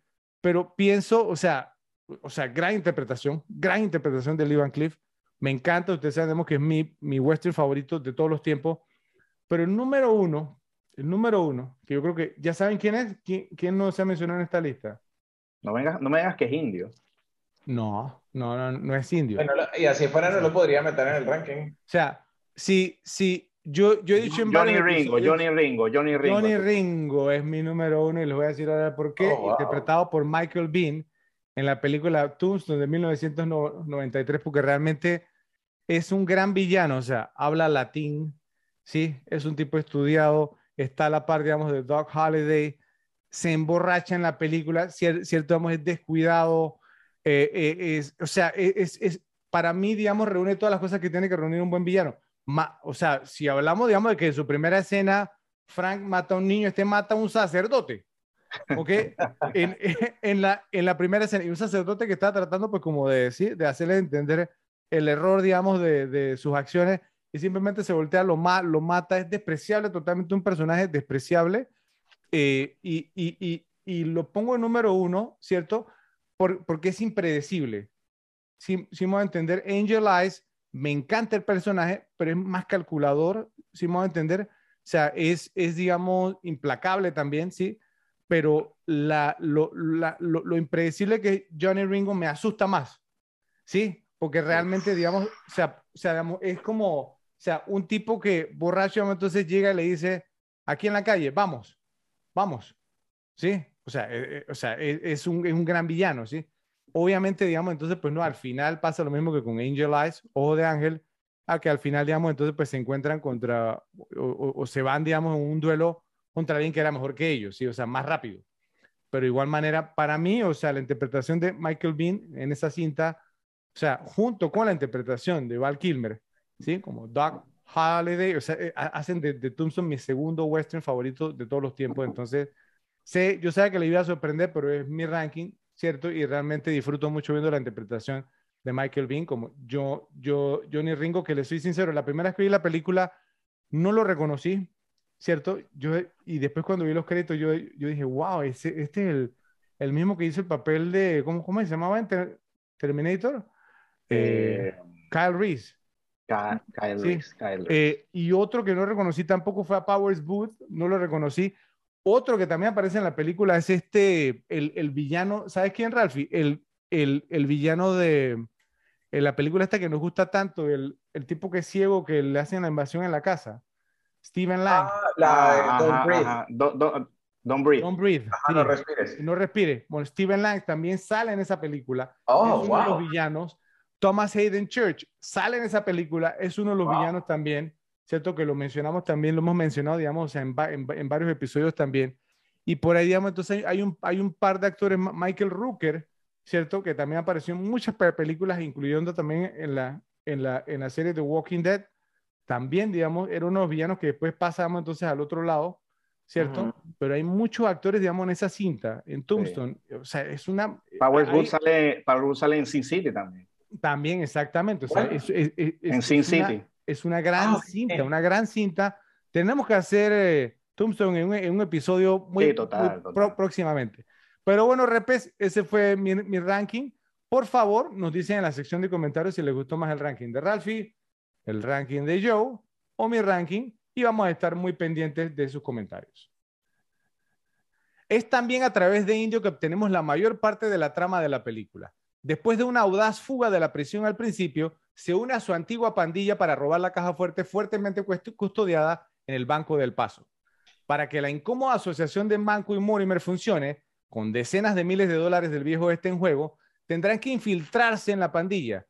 Pero eso lleva a la parte más fascinante de la película, la de los relojes de bolsillo, campanadas y un extraño flashback. Indio tiene un reloj de bolsillo que vemos por primera vez en una escena en la que asesina a la familia de un hombre simplemente para hacerlo enojar y que esté lo suficientemente desesperado como para batirse contra él en un duelo a muerte. El reloj toca una melodía inquietante y una vez que termina dicha melodía, disparan.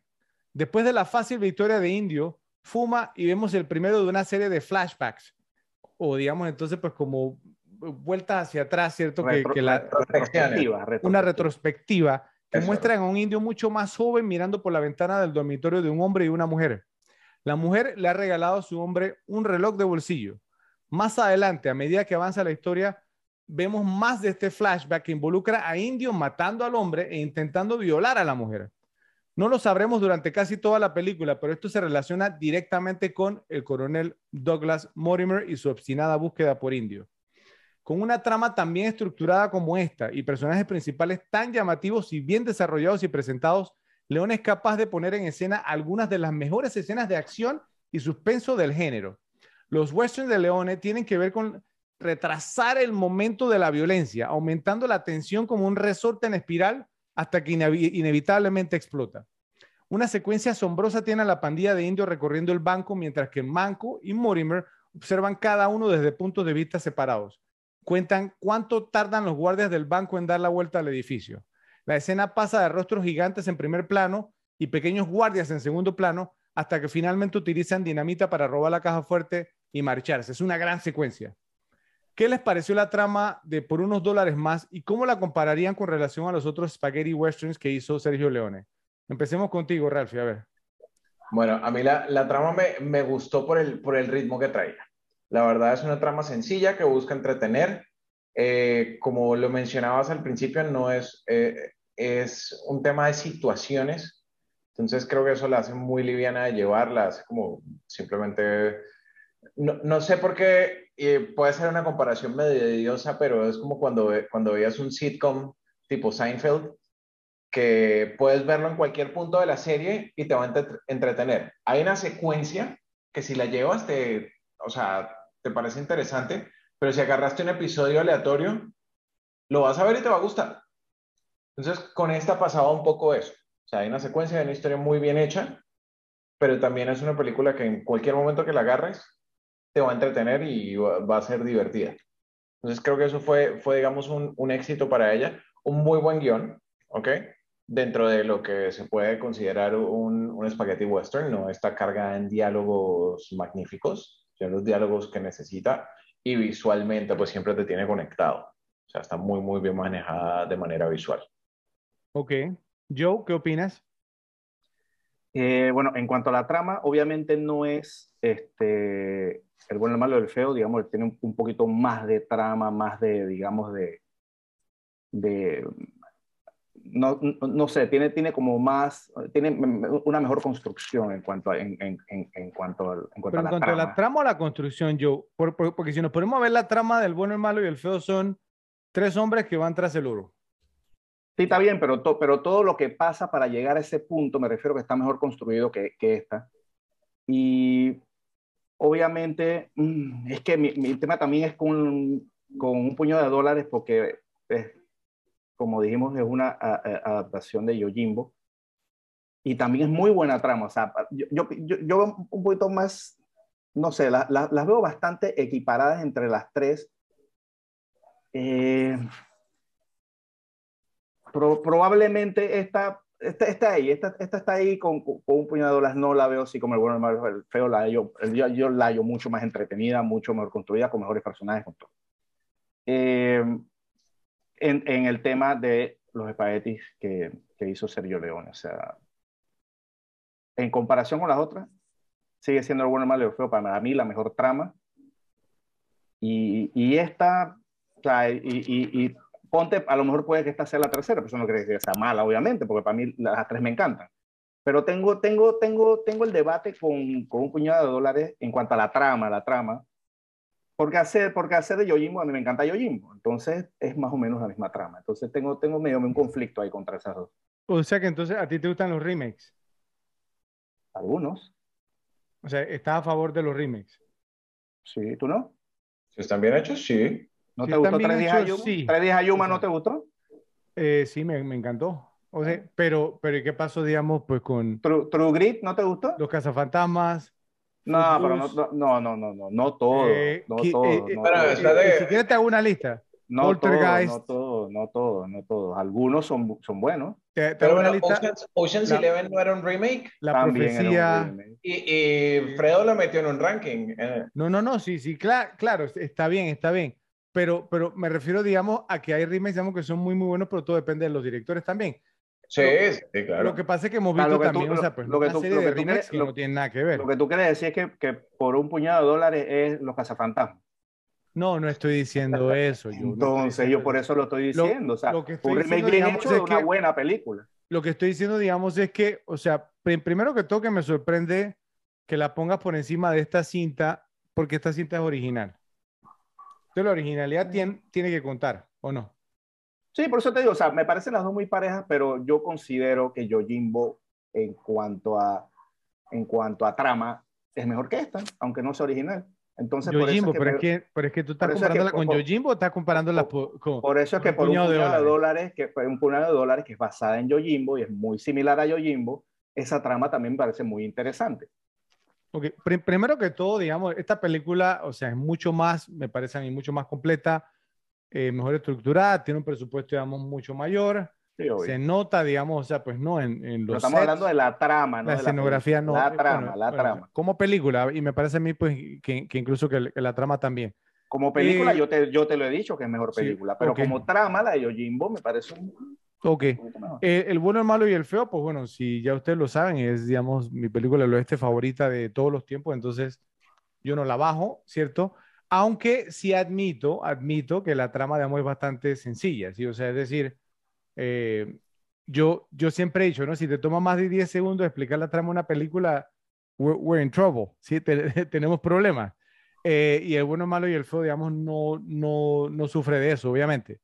Eh, pero, pero mmm, entiendo eh, lo que tocábamos al inicio, ¿cierto? Como la fascinación que pueden tener, digamos, eh, los millennials, un ejemplo, sí, con esta película, ¿cierto? Porque ahora que la vi y me senté a verla de un, una perspectiva como un poco más analítica, entendí el por qué, ¿sí? Porque la motivación, digamos, de lo que es el parentesco, ¿cierto? La venganza, y es por eso que quise hacer tanto énfasis en la actuación de Lee Van Cliff, o sea, esa motivación, digamos, pesa mucho. ¿Sí me voy a entender? O sea, el, el, el, el, tema, digamos, como de vengar a un familiar muerto tiene mucho más significado que simplemente la codicia, ¿cierto? Que ir por 200 mil dólares en oro. ¿Sí? Entonces lo, lo, puedo entender desde esa perspectiva. ¿Ok? Eh, eh, pero, pero no, o sea, yo sí pienso pues que el bueno, el malo y el feo la pondría primero. Esta la pondríamos de segunda y por un puñado de dólares que me gusta mucho, sí, me gusta, pero pienso que no está por, digamos, no es mejor que esta tampoco. Así que la pondría de tercera. Así que vamos a ver qué dicen los repes en la sección de comentarios si están de acuerdo con lo que dijo Ralphie, si están de acuerdo con lo que dijo Joe, aunque Joe, digamos, me, me, me parece que me sonó un par de veces que estaba comparándola más con Yojimbo que con... Que, que con porque, porque es muy similar, porque es muy similar. Puede que esté un poquito parcializado, porque como me gusta mucho Yojimbo, entonces, digamos, la relaciono mucho, entonces por eso eso le da, digamos, una ventajilla, ¿no? Un poquito parcializado, Dios mío. Sí, creo sí. Que, sí, yo creo que un, más, mucho más que un poquito. Pero bueno, los repes nos dirán en la sección de comentarios qué opinan. En honor a la gran trama de Por unos dólares más, les traemos el tercer y último ranking de este episodio. Top 10, top, top 10 cintas repetibles de la década de los 60. Este va a estar muy interesante. Este realmente, yo le soy sincero, no me había percatado que, que había visto tantas películas de esa década, ¿no? Pero bueno, entonces vamos a empezar contigo, Ralph. Adelante, el honor es tuyo. Ok, entonces, de los 60 sí traigo menciones honoríficas y todo. Entonces vamos con las menciones honoríficas y después nos vamos con el uno como siempre. Vamos a ver. Menciones honoríficas. Lawrence of Arabia, Lawrence de Arabia de 1962. Una muy, muy, muy, muy buena película. Buen inicio. Número, eh, perdón, otra mención honorífica, Doctor Strangelove cómo aprendí a, dejar de preocuparme y amar la bomba, 1964, una película completamente extraña, pero buenísima. Okay. Hago énfasis que estamos hablando de las repetibles, ¿cierto? O sea, y, lo, digo no tanto por ti, Rafi, sino por el, que nos acompaña aquí, que tiende, digamos, entonces a irse siempre, ¿ok? Por de que las mejores. por las que más me gustan, por las que más me gustan no, te preocupes, Joe. Yo, yo, I got your back con una que ya sabes cuál es. es que por eso lo digo. Sí, bueno. Y está, ahí está, para que sepan, está. Por supuesto que está. Ok, de 1963, El Gran Escape. De 1968. Esa es eh, una repetible. Esa es una sí, repetible, Rafi, te la aplaudo. Thank you. De 1968, Érase una vez en el oeste mencionada ya en, en este episodio. Mm. ¿Ok? Western de la época. Western de, sí, de la década. Y por encima, ah, no, no, no estaba, no, sí, está bien. Está, está en menciones honoríficas, aquí no hay. Y por supuesto, una historia genial, una historia atemporal, Bonnie y Clyde de 1967. ¿Consideran que esa película ha envejecido bien? Yo la vi hace poco y, uh, y yo me la he repetido un buen par de veces. Eh, eh, eh, o sea, no es una mala película, no, yo pero para mí, mala. Para, para, mí no es tan repetido. Sí, no envejeció también. No es tan repetido. Sí. Mire que yo me la he visto un, un buen par de veces y, y, he tenido como una o dos ocasiones en que he dicho, sabes que me quiero volver a ver Bonnie Clyde. ¿Mm? No, no pasa muy seguido, pero entonces por eso entro ahí. Además que la historia de Bonnie Clyde es una historia, una historia cool. Okay, con todo el respeto, creo que es la primera vez que escucho esa frase en mi vida. Me quiero ver Bonnie and Clyde. Eh, no, no, sé si yo la había escuchado. Nunca la había escuchado. yo tenía como repetible la lista de Schindler, entonces. Sí, sí, sí, el, el gancho al hígado. Que está fuera de todos los parámetros de él, porque dura 100 horas y eh, es en blanco y, es en blanco y negro. Y... Es, es, es, depresiva. Mire, pero, mira, pero mire, tiene, mire, lo, tiene Liam Neeson y tiene a Ben Kingsley. Si, si, Ralphie, si Ralphie puso la lista de Schindler como la más repetible de esa década, cuando hagamos, no, no sé, digamos, de la década, creo que será en los 2010, no me extrañaría que ponga 12, Years a Slave. ¿Cómo es que se llamaba esa? Bueno, 12 años de esclavitud. 12 años de esclavitud. Ralphie se sentaría a ver dos horas, digamos, cómo maltratan a, a, a, los esclavos. O en otra década pondrá la pasión de Cristo. La pasión de Cristo, sí, con los, con los latigazos. Si la, ponen, si la ponen entre ciencia ficción, está bien, pero yo, por ejemplo, 12, 12 años esclavo y amistad, no o sea, me las viene a veces y en la vida me las volvería a repetir. Mira que a mí sí me gusta 12 años de esclavitud, me parece una película muy interesante. Pero más que yo, no, no, le quita lo interesante, pero... O sea, yo me la he visto como tres veces. Oh, hay, wow. hay, hay, hay películas que son tough watch, digamos, Million Do- Sí. Dollar Baby, esa es una. Mystic River es otra. E- Esta Sí. otra, eh, Amistad, de Steven Spielberg. esa Sí. película esa no, sí, Amistad se la es no- pesada. Pero pesada. bueno, Mystic River y Río Místico y Million Dollar Baby y son, son bien repetibles para mí. Million Son Dollar pesadas para Baby, uf. Bueno, Bueno, entonces vamos con El el top. Vamos a ver cuál es la número uno.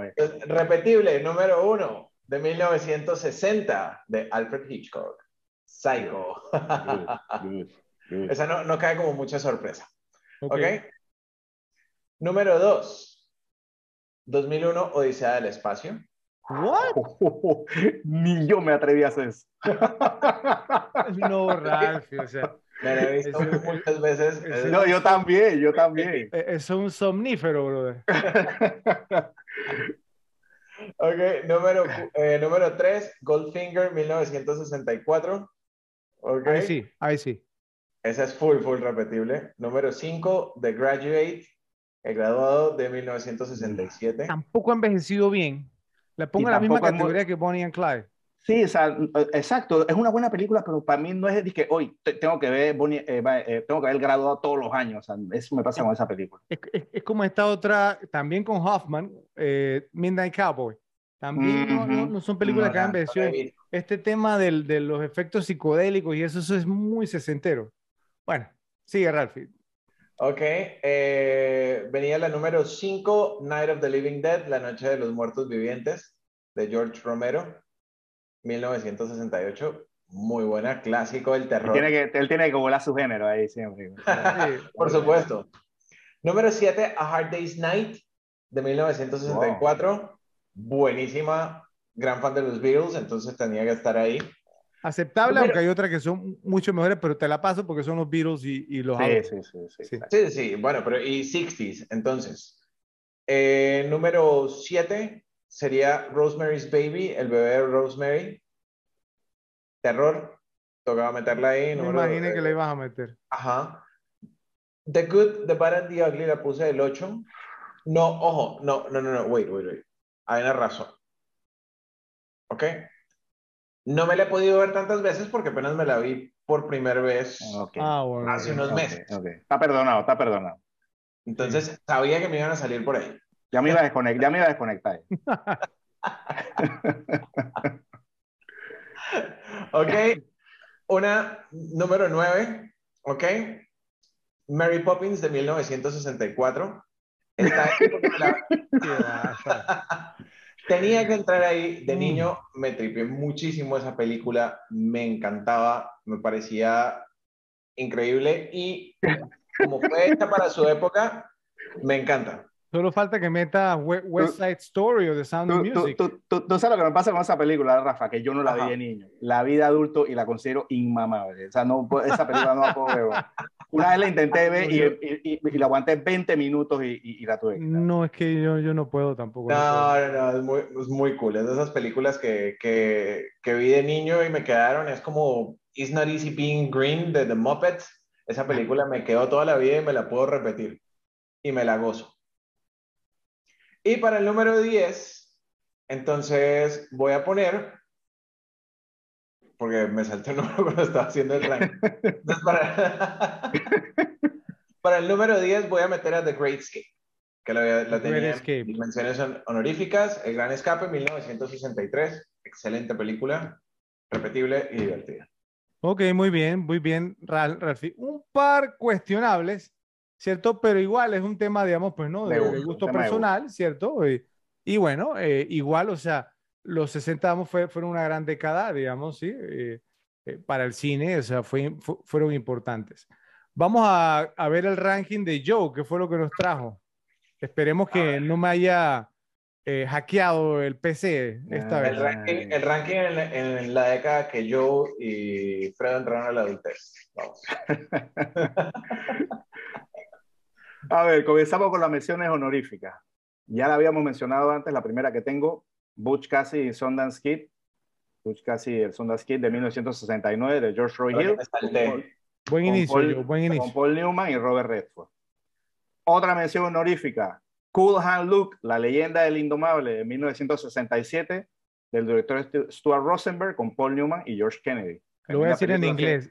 Si tiene a Paul Newman, you can't go wrong. No, no puedes fallar con Paul Newman. Y, si eres fan de, de Guns N' Roses y te gusta la canción Civil War, de ahí sale la famosa frase que comienza esa película. Esa, sí, esa canción, perdón. Eh, otra mención honorífica. Esta película me gusta mucho y, y, la tuve mención honorífica para poner en la lista. Josh Mead Nuremberg, Juicio de Nuremberg, 1961, de Stanley Kramer con Spencer. Miren este cast. Spencer Tracy, Burt Lancaster, Richard Whitmark, Marlene Dietrich, Maximilian Schell, Judy Garland y Montgomery Cliff. Ralphie, confirmado, me, me hackeó, me hackeó, me hackeó totalmente. Mira, mira, en ningún episodio yo había mencionado esa película. En ni uno. ¿Cómo que no? Si hablamos de Montgomery Cliff en una película. Pero porque de esta película hablamos. No, no, no. Ay, Joe.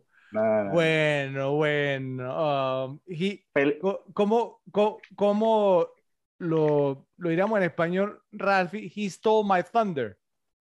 Ajá, te robó, te robó, te quitó los 15 minutos de fama. No, no, no, no, eso no es lo que significa eso. O sea, me, me, robó, digamos, entonces el impacto que iba a tener. Te robó el mollo, te robó el mollo, te robó el mollo. Sí, sí, bueno. Ok, ah. esa es una película, esa película me encanta. Me encanta. Eh, otra mención honorífica, otras esas que también duelen dejarla, pero bueno. Eh, to Kill a Mockingbird, Matar a un ruiseñor de 1962, del director Robert Mulligan con Gregory Peck. Yo, ahí te fuiste, ahí te fuiste con el elitismo. juzgar, pero si esa, esa película es tan, tan larga como leerse el ah. libro, güey. No, yo, yo, ahí, ahí, te fuiste con el elitismo y, y, eso era lo que yo me temía, ¿sabes? Porque To Kill a Mockingbird, cierto, como matar a un ruiseñor, algo así que, se llama así, ¿no? Eh, o sea, esa, esa entra en esa categoría que estamos hablando. Pero bueno, dale, dale. Eh, no, no, no, es gusto, pero por ejemplo. Son de las que me gustan y esa película me gusta mucho. ¿Y te leíste el libro yo? no, y no está, pero no está en el top 10, ojo, ¿eh? También menciona honorífica. Y otra que también me dejó dejar, me dolió dejar afuera, pero no tenía cabida. Eh, High and Low de 1963 de Akira Kurosawa con Toshiro Mifune, ya, ya, está casada y Takashi Shimura. Un película. no, pero la, Ok, comenzamos con el top 10. Rafa, no soy tan temerario como tú, pero la tengo que meter de todas maneras aquí. 2001, dice el espacio número 10 en 1968 de Stanley Kubrick con William Sylvester y, y Kier Dulea. Yo quisiera que los repes nos dijeran si esa película realmente es repetible. Es lo mismo, pero es, que eh, pero es que no, yo, yo, no sé si es para los repes, es para mí, para mí. Y si me preguntas a mí, la, pongo de 10 porque, por eso, porque no la considero que es repetida para todo el mundo. Si, si dijera lo que fuera para mí, pues realmente sería 3 o 4. Entonces la pongo de 10. La número 9, Lawrence de Arabia, de 1962, de David Lean, con Peter O'Toole, Alec Guinness, Anthony Quinn, Omar Sharif y Claude Rains, otra película con, excelente, con un mm. supercast. Bienvenido de vuelta a la realidad, yo. La número 8, The Lion in the Winter, no sé cómo se llama en español, de 1968, de Anthony Harvey con Peter O'Toole, Catherine Hepburn, Anthony Hopkins y el actor fetiche de James Bond de Fred, Timothy Dalton. Muy jovencito también. El León en invierno. El León en invierno. Extraordinario. La número 7, A Man for All Seasons. Eh, no sé la traducción, hombre, para todo. No me acuerdo cómo es la traducción. A Man for All Seasons de 1900 de 1966 del director Fred Cineman con Paul Schofield, Robert Shaw y Orson Welles. Te estás yendo con el elitismo. Ay, señor. me, tienen que gustar las películas malas, esas son las repetibles. No, no, no, no malas. Bueno, sigue, sigue. La número 6, Rosemary's Baby, el bebé de Rosemary de 1968 de Roman Polanski con Mia Farrow y John Cassavetes. La número 5, The Great Escape, El Gran Escape de 1963 de John Sturges, con Steve McQueen, James Garner, Richard Attenborough, para que no saben quién es, es el, que salía en Jurassic Park, el viejito, eh, que es director también, Charles Bronson y James Coburn. Otro de esos tipos rudos estilo Lee Marvin era James Coburn. La número 4, Yojimbo, de 1961, Akira Kurosawa con Toshiro Mifune y Takashi Shimura. Lo di hasta la saciedad que me encanta. Ok, Joe, te paro un segundo. A Man for All Seasons en España fue un nombre para la eternidad. y en Latinoamérica, un nombre de los dos reinos. Ok. La número 3, Doctor Strange, luego cómo aprendí a dejar de preocuparme y llamar la bomba de 1964 de Stanley Kubrick con Peter Sellers, George. Scott, Sterling Hayden y James Earl Jones. Una película, de esas películas que la puedo ver por lo menos una vez al mes y no me, y no me aburro. Sumamente divertida. La número 2, Psycho, Psicosis de 1960 de Alfred Hitchcock con Janet Lee, Anthony Perkins, Vera Miles y Martin Balsam. Y obviamente no es sorpresa de nadie la número uno, de Woody Van Diobli, El bueno, el malo y el feo, de 1966, de Sergio Leone, con Clint Eastwood, Lee Van Cleef y Eli Wallace. Ok, Joe, bueno, eh, yo, o, sea, yo sabía que ibas a hacer eso, yo sabía que te ibas a ir por el tema, vamos, que, pues como por el elitismo y que ibas a meter, digamos, un, par de, de, cintas extranjeras, vamos a llamarlo así, sí, eh, digamos, japonesas. Está bien, son muy buenas cintas, son grandes cintas, la pregunta es si son repetibles y bueno, ya veremos entonces pues qué dicen los repes en la sección de comentarios. Me toca a mí. Entonces viene eh, mi top 10 ranking de películas repetibles de la década de los 60.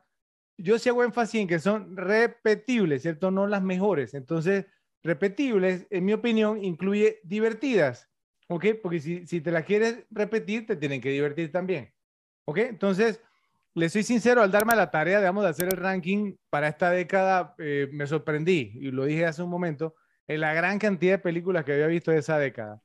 Eh, segundo, y esto va dirigido a ti, Joe, aunque me encantan las películas clásicas que calificaban como To Kill a Mockingbird, Cómo matar a un ruiseñor, pensé que ibas a mencionar esta, Joe, In Cold Blood, a sangre fría.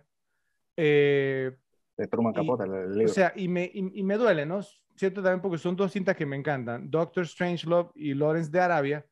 Eh, tuve que ser fiel, digamos, a lo que dice el ranking y sacar las que más me he repetido de esa década. Entonces aquí vamos. Menciones honoríficas.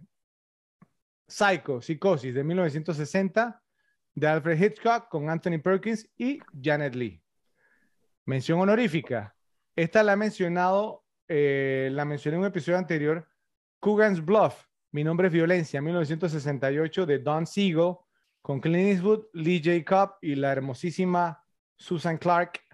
Aunque con ese apellido, pues bueno, ¿qué más puedes esperar? Eh, una que puede que le sorprenda, ¿cierto? Pero me la he visto muchas veces, ¿ok? Divertida. Eh, quiero ver las reacciones. Viva Las Vegas, de 1964, con Elvis Presley y Anne Margaret. Anne Margaret en esta película. Viva Las Vegas. E, esta película, o sea, es muy divertida. ¿Cierto? Y Anne Margaret, Anne Margaret y Susan Clark, o sea, eh, tremendo, tremendo. Voy a, Voy a hacer mi mejor voy a hacer mi mejor interpretación de indio. Ok. a, mí, a mí me van a caer por eso, pero yo no soy muy fanático de Elvis. Ni yo, oh, ni yo tampoco. Ok, eh, eh, eso explica el por qué no, no, no disfrutan Viva Las Vegas. Pero bueno, vamos a ver. Exactamente, eso, Sí, mención honorífica. Razón. mención honorífica. Alfie de 1966 con Michael Caine y Shelley Winter. Muy Esa también digamos, la mencionamos en, en, algunos episodios anteriores. Me gusta mucho, ¿cierto? Esa película. Sé que de algunas partes no ha envejecido bien, pero Michael Caine, o sea, el carisma, vamos, le salía por los poros en esa cinta y eso la hace altamente repetible. Otro buen remake, Alfie. Eh, sí, pero la original es mejor todavía. No, sí, sí, sí, pero, pero fue un buen remake. Sí, sí, fue un, remake aceptable, vamos a llamarlo así. O sea, no, no, no dio vergüenza. Esta que viene ahora, miren, yo hubiera, menos mal que no lo hice, pero yo hubiera apostado partes vitales de mi anatomía que yo la iba a mencionar y no la mencionó, ni siquiera menciones honoríficas. Y me sorprendió, porque una cinta que él sí ha mencionado en episodios anteriores. Y yo creo que sé cuál es. The Apartment, el apartamento o piso de soltero de 1960 de Billy Wilder. Se la pasa hablando de Billy Wilder con Jack Lemmon y Shirley MacLaine. Entonces, debo preguntarte yo por qué no la incluiste, porque The Apartment es una gran película, creo que incluso es una mejor película ese año, ¿no? Es, es, una buena película, pero de las de Billy Wilder es de las que menos me mata. No sé. ¿Cuál es la que más, más? ¿Some Like It Hot? Eh, Sunset Boulevard. Ok. okay. Probablemente Sunset Boulevard. Bueno, entonces esas fueron mis menciones honoríficas. Vamos a empezar con el top 10 de películas repetibles de los 60, repetibles. La número 10, The Hustler, El Audaz, de 1960, con Paul Newman, Jackie Gleason y George C. Scott. Una película altamente repetible y disfrutable. Un Paul Newman, digamos, joven. O sea, uf, o sea, es, es realmente una gran cinta, ¿cierto? Me la he repetido muchas veces y vendrán, digamos, más todavía. La número nueve, una comedia, ¿cierto? Eh, yo he mencionado, digamos, a estos dos actores, pero uno más que el otro. Yo creo que se inclina más por el uno, yo me voy por el otro. Eh, eh, pero me, me, gustan los dos. The Odd Couple, la extraña pareja de 1968 con Jack Lemmon y Walter Matthau. Creo que yo sé más, más por Jack Lemmon, yo me inclino más por Walter Matthau, que lo he mencionado también en episodios anteriores. Siempre me ha gustado Walter Matthau, cómo actúa. y bueno, The Odd Couple es una, una, una gran cinta ¿cierto? O sea, muy graciosa, muy repetible y que inspiró, digamos, una serie de televisión y hubo algunos remakes también. La número 8, no sé si habrán visto esta, ¿cierto? Eh, lo, lo, voy a ser sincero, o sea, e, es, es, no voy a decir que es la gran cinta, ¿cierto? Pero simplemente yo me la he visto varias veces en mi vida porque me gustan este tipo de películas, así como tipo Apocalipto, este, no sé, siempre me han gustado. Esta se llama The Naked Prey, como decir la presa desnuda, en 1965 con Cornel White, eh, que él mismo, el actor principal, la, dirigió. Un tema de África que va en safari, entonces pues no, o sea, termina siendo que matan a todos y el tipo tiene, digamos, entonces pues como que defenderse y toda la película es una persecución y el tipo está, sí, peleando por, por su vida muy entretenida. O sea, pues una película de 1965, la vi recientemente y ha envejecido muy, muy bien y tiene, digamos, un rating muy merecido, digamos, en imdb.com. O sea, que es como Ronnie sin carro. Eh, no, no, no, no, no, yo, estaba pensando, yo estaba pensando, este va a decir Holocausto Caníbal, pero esto es del 70. No, no, por, no porque, no porque en, en Running eh, no te salen leones, tigres, sí, y un montón de cosas porque te pueden salir, digamos. Sí, digo, pero los tigres no tienen pistola. En la, en la selva africana.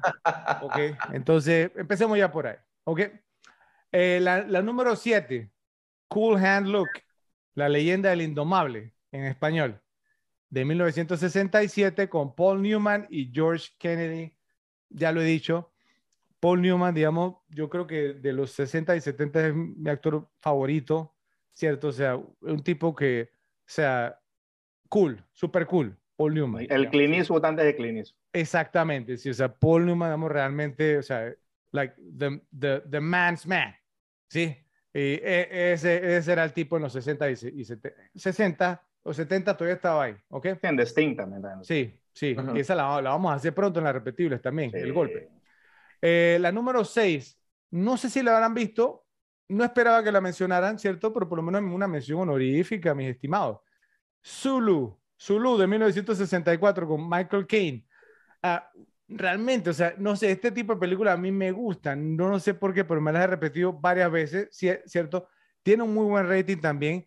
Y obviamente creo que ustedes ya van detectando también porque soy fanático de Michael Caine, siempre me ha gustado su actuación también. Eh, y esta película es altamente entretenida, ¿cierto? Y altamente repetible. Entonces, pues les digo, o sea, yo, es fácil irse, digamos, o sea, tomar el camino de Joe y decir, ah, es que estos son los clásicos. No, pero también, digamos, hay unas joyas, ¿cierto? Que son altamente repetibles y que, y que obviamente, digamos, pues, yo lo veo, digamos, como una, una responsabilidad, ¿cierto? De, de, de, recomendarlas para que los repes, digamos, entonces también puedan disfrutarlas. La número 5, Joe, ahí sí, you stole my thunder, man. Eh, yo la tenía número 5 y tú la tenías de mención honorífica, imagínate. Judgment at Nuremberg. No, me encanta, Nuremberg de 1961 con Spencer Tracy, Burt Lancaster, Maximilian Schell y Montgomery Cliff. Esta película, para los que no saben, digamos, trata sobre el juicio, los juicios de Nuremberg después de la Segunda Guerra Mundial, ¿cierto? Cuando, o sea, nadie era nazi, ¿cierto? Después que, que terminó la Segunda Guerra Mundial. Sí. Sí, y, y, es por eso que en, en Bastando sin Gloria que les ponían la, la suástica en la frente, ¿sí? Porque se quitaban el uniforme y nadie era nazi, nadie sabía lo que mm. estaba sucediendo, nadie sabía los campos de concentración. Eh, y entonces, pues, o sea, y esta película trata, o sea, sobre eso. Eh, lo que pasó, digamos, con Alemania es fascinante, porque, digamos, ya, ya se empieza a ver, digamos, lo que pasó después, ¿cierto? Que fue o sea, lo que eh, motivó el inicio de la Guerra Fría, ¿cierto? Con el tema de la Unión Soviética, Alemania, digamos, que se dividió en dos, la Alemania Oriental, la Alemania Occidental, una, digamos, entonces que era democrática y que era como más o menos el, estilo estadounidense, y la otra que era la, la, la comunista, ¿cierto? La oriental, que se llama entonces el, el, el, vamos a llamarlo así, como el estilo soviético, ¿sí? Entonces todo eso, digamos, se ve aquí en esta película como los, primeros matices de, eso con unas grandes interpretaciones. Me encanta esta película y por eso entra en mi top 5. No puedo creer que yo no la pusiera, en, por lo menos en su top 10, pero bueno. Seguimos. La número 4, esta sí la pusiste. Butch Cassidy and the Sundance Kid, Dos hombres y un destino de 1969 de George Roy Hill, con Paul Newman y Robert Redford. ¿Ya cuántas van con Paul Newman en mi, en mi ranking? ¿Tres? La filmografía de Paul Newman. casi los mismos que con Michelle Pfeiffer. No, no, no, no, no, ¿qué pasó? ¿Qué pasó? No, no, no, no. no. no, Si, si, si van a comparar con Michelle Pfeiffer de esta época, tiene que ser Anne Margaret, eh, Susan Clark y Raquel Welch. Esas tres, digamos. Bueno, por el, ranking sería, por el ranking sería Michael Caine, pero no, no me y, y, Úrsula, y Úrsula Andrés. Úrsula Andrés. Lo, que, lo que pasa Úrsula sí, pero creo que estas tres, o sea, un poquito más arriba. ¿Ok? Eh, la número tres, si no me equivoco, creo que Ralphie la tenía en la misma ubicación, Goldfinger. Yo la tenía así de tres, de tres. De, de tres, 007 contra Goldfinger de 1964 con Sean Connery. Eh, altamente repetible, ¿cierto? Soy fanático de las películas de James Bond, no me gusta la dirección en la que van llevando al personaje ahora, eh, y como lo, he, dicho anteriormente, Timothy Dalton, digamos, pues ha, sido mi favorito porque siempre me voy a inclinar, digamos, por el, aquel que se asemeje más al personaje literario, ¿sí? Y cualquiera que haya leído alguna novela, digamos, de las de Ian Fleming, sabrá que el que más, digamos, entonces se aferró al personaje, digamos, como era en las novelas fue Timothy Dalton, seguido por el mismo Daniel Craig. Lo que pasa es que Craig se nos desvió después hacia el final. Pero iba bien él, iba bien, aunque físicamente no, no va de acuerdo con la descripción del personaje. La número dos, The Great Escape, El Gran Escape, 1963 de John Sturges con Steve McQueen, James Garner, Charles Bronson, Donald Pleasance, el de Halloween, ¿sí? Y Richard Attenborough, que como dijo Joe, no solamente era el, eh, el, el, el, creador, digamos, de Jurassic Park, sino que también el un gran director, que dirigió Gandhi, ganó el Oscar a Mejor Director, ¿cierto? Y Mejor Película en 1982 y Mejor Actor también con la actuación de Ben Kingsley ese año. Entonces, eh, eh, gran, gran elenco, el de The Great Escape, El Gran Escape, una película altamente repetible, muy entretenida y la número dos. Muy, muy entretenida. Y la número uno creo que no es ninguna sorpresa, ¿cierto? The Good, The Bad and The Ugly, el bueno, el malo y el feo de 1966 de Sergio Leone con Clint Eastwood, Eli Wallach y Lee Van Cliff. Para mí, digamos, entonces, la más repetible de los 60 y una de las más repetibles de todos los tiempos. Entonces, ese fue mi ranking. Estimados repes, por favor, en la sección de comentarios nos dicen cuál les gustó más, el de Ralphie, el de Joe o el mío. Vamos a estar atentos a sus comentarios. Vamos ahora con las mejores escenas. Entonces, Joe, iniciamos contigo. Ok, eh, quiero comenzar con eh, lo que se puede considerar, eh, no tanto de la introducción apenas que aparece, pero sí un poquito después, todo el tema de la introducción de Mortimer, cuando llega a, la búsqueda de, su primera recompensa o su, primer target, ¿no? su primer objetivo, que es el, chico este que, que mencionaba Fred que salía en el, en El bueno, el malo y el feo, que tenía una dentadura, pero eh, de hermosa el hombre. En El bueno, el malo y el feo se llamaba Shorty. Aquí era Shorty y aquí no me acuerdo el nombre. Pero Guy Calloway. Ajá, Calloway. Y eh, toda esa parte, ¿no? Que es la presentación de personaje de, como cazarrecompensa de, de, de Mortimer, de Lee Van Cliff. Eh, muy interesante, o sea, deja que el tipo se vaya con calma, saca su, ¿no? Su, su, su, sus armas, las muestra así y saca su, como su, su culata. La culata y, esa, y, le, y le dispara al tipo y no, esa, e, es, esa parte como introducción de personaje, como, como escena, me parece muy, muy buena.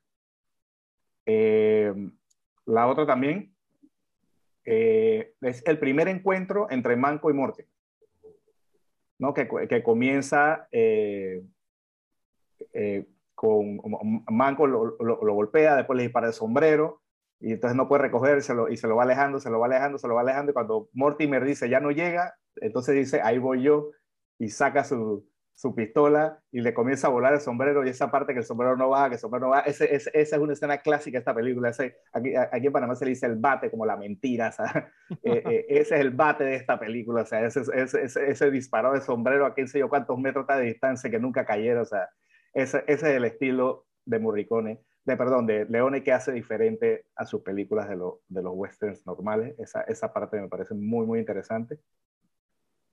Y obviamente, eh, la última que tengo es, obviamente, es el enfrentamiento final, final entre Mortimer e Indio, con, con Clint Eastwood increíblemente de espectador. Eso es lo que era.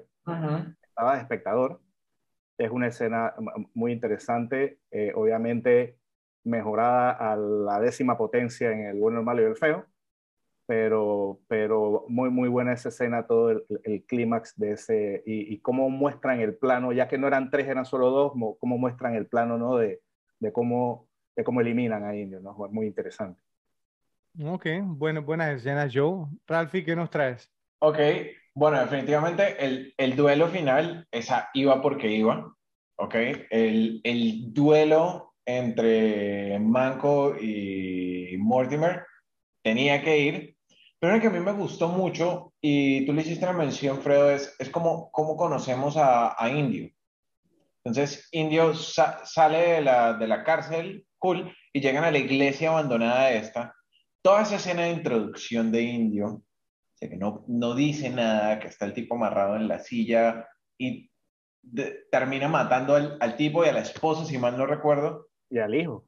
Y al hijo, o sea, lo dejó cimentado como villano perfecto, nos mostró al indio loco, impredecible, que ya después fue otro, pero hasta ahí creo que para mí esa, esa fue una de las mejores escenas.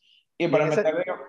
Y en esa escena, más la perdona que te interrumpa, y en esa escena algo interesante antes de todo esto, que es cuando sacan a Indio y, mata a un viejito que le dio el dato de lo que iban a hacer. O sea, Pero no, no lo sabíamos en ese momento por qué lo había hecho, porque no, no, parece que hubiese animosidad entre ellos. No, eh, exacto, pero ya ahí te das cuenta qué necesidad tenía de, de matarlo.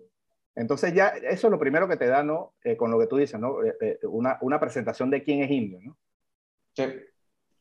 Y para meter una chiquitita es el diálogo con, con el profeta, que me, me recordó mucho precisamente Good, the Bad and the Ugly, cuando eh, sentencia, sentencia tiene, tiene el diálogo con, con el viejito. Un Baker. Sí. Un Baker. Fue, fue, como ese paralelismo, eh, de uno me, me, transportó a la película. Entonces, esa, esa, escena me quedó, me quedó full rodando en la, en la cabeza. Y es muy gracioso esa escena. Sí, es muy gracioso. ¿Alguna otra? no, esas eran las que traía. Yo tenía el, tema de, de, cuando pasaba el tren cerca de la casa que temblaba, que me recordó a Lock, Stock and Two Smoking Barrels. a mí me recordó a Seven. Ajá, con el metro, correcto. Con el la metro. escena de Seven, me recordó Seven. Bueno, eh, para mí, digamos, yo lo mencioné hace un momento, la, la escena inicial pues que están, digamos, la escena de los créditos, ¿no? Al comienzo, o sea, pues antes las películas no tenían crédito al final, entonces todo iba al inicio. Que me, me, pareció muy bien hecha, como lo mencioné, digamos, porque se ve como una figura, ¿cierto? De un vaquero entonces a caballo, y, o sea, es una toma larga, es como de cinco minutos, entonces suena el disparo, el tipo se cae, ¿cierto? Se queda acostado ahí, ¿verdad? El caballo, vamos, se va hacia un lado, suena otro disparo, el caballo sale, o sea, y, y todo es continuo, ahí no había CGI, o sea, eso lo filmaron, o sea, y, y, me pareció que estuvo muy bien hecho y me, me, pareció como una, una muy buena forma de iniciar la película. Sí. ¿Cierto? O sea, muy, muy bien. Y obviamente, pues no, con la banda sonora de Ennio Morricone me pareció muy, muy buena. Estoy totalmente de acuerdo con lo que dijeron ustedes, como la presentación de los tres personajes. Son tres excelentes escenas, digamos, especialmente, digamos, hablando específicamente, digamos, de, de, de Mortimer, eh, cómo, digamos, entonces él llega, primero, pues no, que él llega al pueblo entonces entra, amenazamos entonces al bartender que tiene una de estas caras clásicas del, de los westerns, ¿cierto? Que eh, le dice, ¿dónde está? Y el, bartender dice, no sé. Y mira hacia arriba. totalmente me, me, encantó eso. Entonces él, él, él, sube con toda la pasta del mundo, ¿cierto? Con toda la calma del mundo, saca su, su tema, lo pasa por debajo de la puerta, espera que el otro dispare ingresa, ¿no? Se disculpa con la dama, bueno, que la dama no tenía mucho. Eh, sí, y después entonces sale, lo deja que corra, ¿cierto? Y, y después, o sea, no, no, es, brillante esa escena, me, me, encanta.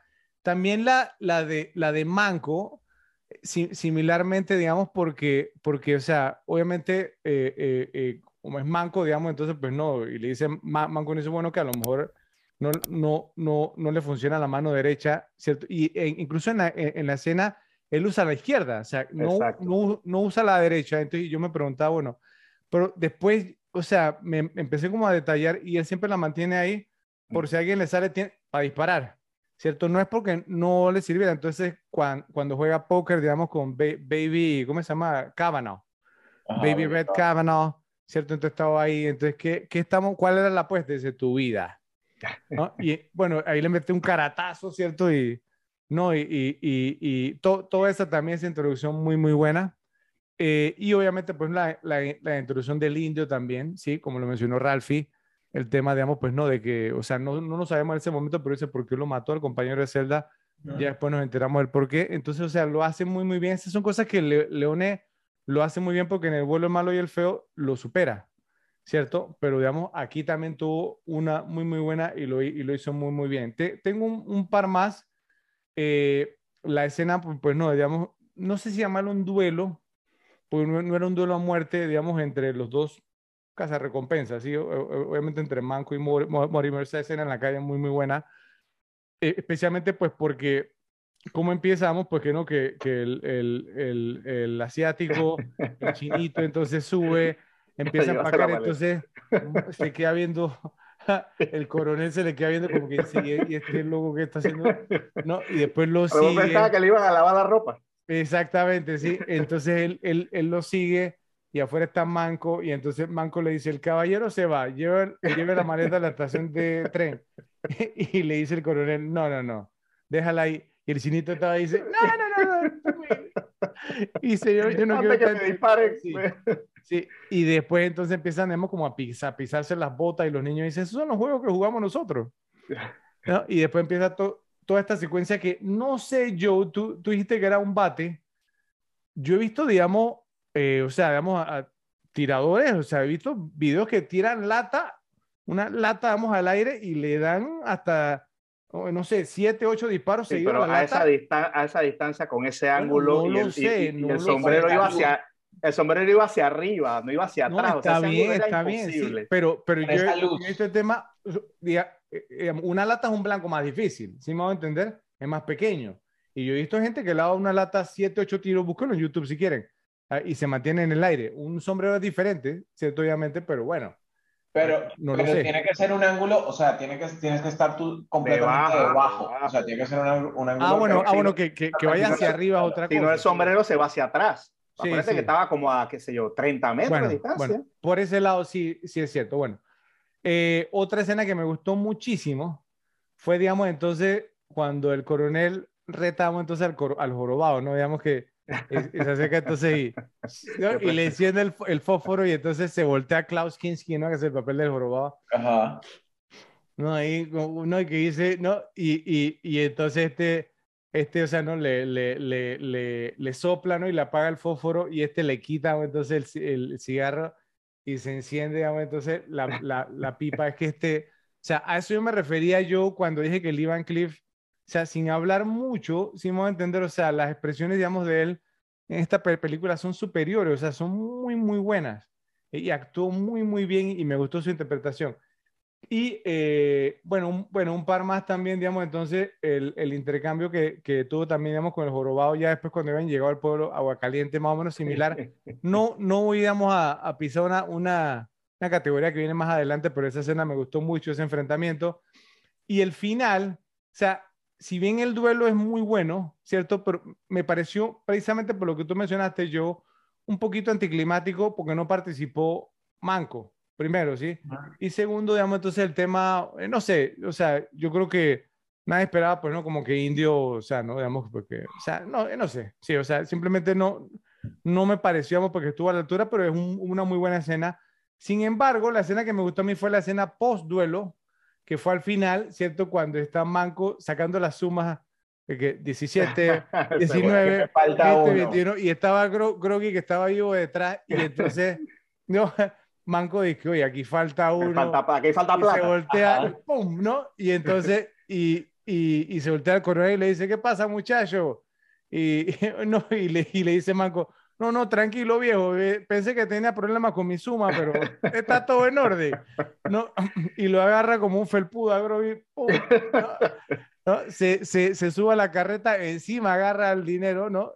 Eh, sí, sí, salió, salió, Tremendo. salió forrado. Sí, sí, esa escena, es más, se lo va a poner así, ¿ok?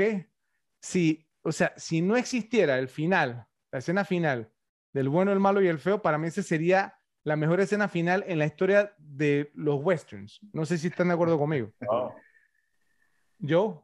No, no sé, tendría que recordarme los westerns y los finales, pero eh, estuviera por lo menos en contienda. O sea, estuviera en la contienda. Yo la pongo número dos detrás del bueno, el malo y el feo. Así de bueno es ese final. Así con, con, con, con ese temita, cómo lo manejó Clint Eastwood, cómo lo, cómo lo manejó Leone. Perfecto, perfecto. O sea, el final. ¿Sí? O sea, perfecto. Así que bueno, esas fueron mis escenas. ¿Alguna otra que tengan ustedes? No. ¿No? Bueno, repes, entonces pues nos escucharon. Por favor, en la sección de comentarios nos gustaría saber qué opinan ustedes, cuáles fueron sus escenas favoritas. Nos escriben, por favor. Pasamos a las líneas de diálogo más citables. Entonces te toca empezar, Ralphie. Adelante. Bueno, y entonces Fredo ejerció venganza de lo que le hizo yo conmigo porque precisamente la primera línea más citable que yo traía era cuando están jugando Manco y Baby Red Cavanaugh póker y Baby Red Cavanaugh le dice, no escuché cuál era la apuesta. y Clint Eastwood en su, en su completa falta de expresividad, la apuesta era tu vida. Exactamente. una, una, muy buena escena. Yo, yo la tenía como entre las mejores líneas. Vienen por, por sí, yo, no. Yo, yo, la tenía. La Ok. Bueno, eh, me gustó mucho la interacción justo, justo al, al, final, precisamente, o sea, cuando termina el duelo, en que Douglas le, le dice a Manco como, como hijo, ahora eres rico. Y, y Manco le dice, ¿quieres decir somos ricos? Eh, no, es todo tuyo. Creo que te lo mereces. ¿Qué pasó con nuestra sociedad? O sea, ¿por qué? Eh, tal vez la próxima. O sea, me parece que es muy, muy, muy cool y hace de alguna manera un foreshadow como una, a, a la siguiente película. No, y, y, y, te dice lo que, lo que, en verdad, la motivación, que, que, tenía él. No era, el dinero. No era dinero. Era la venganza. Y es más, o sea, e, este Lee Van Cliff hace un detallito, no sé si a usted les pasa igual, cada vez que veo la, la, la película, me encanta que se haga como la oreja en ese momento ¿cierto? O sea, cuando está diciendo no. Sí, o sea, eh, no sé, o sea, simplemente le da como un realismo, vamos, todavía más porque era como que, o sea, porque él era un cazarrecompensas, ¿sí uh entender? Entonces, no pudo haber sido fácil para él renunciar de a toda esa cantidad de dinero, ¿sí? Entonces, cuando eras así como, ese toque que se, o sea, que, que, se agarra la oreja y se hace así como quien dice, mm". sí, ok, pero, ok, dale, ¿no? E, en, en otra ocasión, ese, ese, ese detalle me encantó. Yo estaba, yo estaba pensando más en ese momento, creo que me perdí el detalle porque estaba pensando, ajá, entonces con esa plata, después se fue, se casó y terminó criando cerdos en Unforgiven. No, no pude evitar hacer la conexión.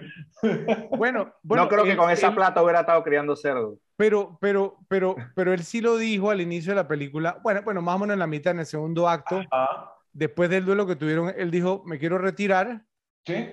Él lo dijo, él lo dijo, sí. No, lo que me refiero es que con esa plata no estaría creando cerdos. Ah, no, sí, claro, claro. la gran vida. estaría, tendría su propio hotel. creando cerdos, pero... pero sí.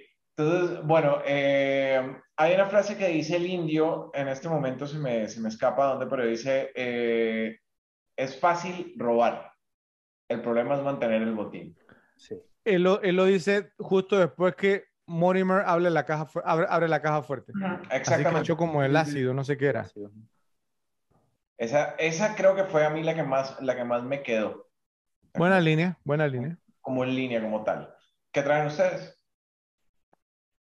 Bueno, yo tenía, este, créanlo, ¿no? Tenía como la que más me gustaba, eh, la que dijeron. O sea, no, no, escuché cuál era la apuesta, tu vida. O sea, esa para, para mí es, es como es, es, o sea, es un diálogo corto, pero pero, pero importante o, impactante. ¿no? Okay. Eh, otra de las que tenía es la que habías mencionado, Fred, la voy a decir eh, completa, este, la de el final, ¿no? Cuando está Manco contando y dice 10 mil, 12 mil, 15, 16, 17, 22, 22. Y viene Groby por atrás y le dispara, entonces dice 27. y le dice Mortimer, ¿algún problema muchacho? Y dice, no, no, no, pensé que estaba teniendo problemas con mi, con, con, con mi suma, pero todo está bien ahora. Esa es mi favorita. Esa, esa es muy buena. Esa es, mi favorita. Esa no me pongo bravo también si la escoge.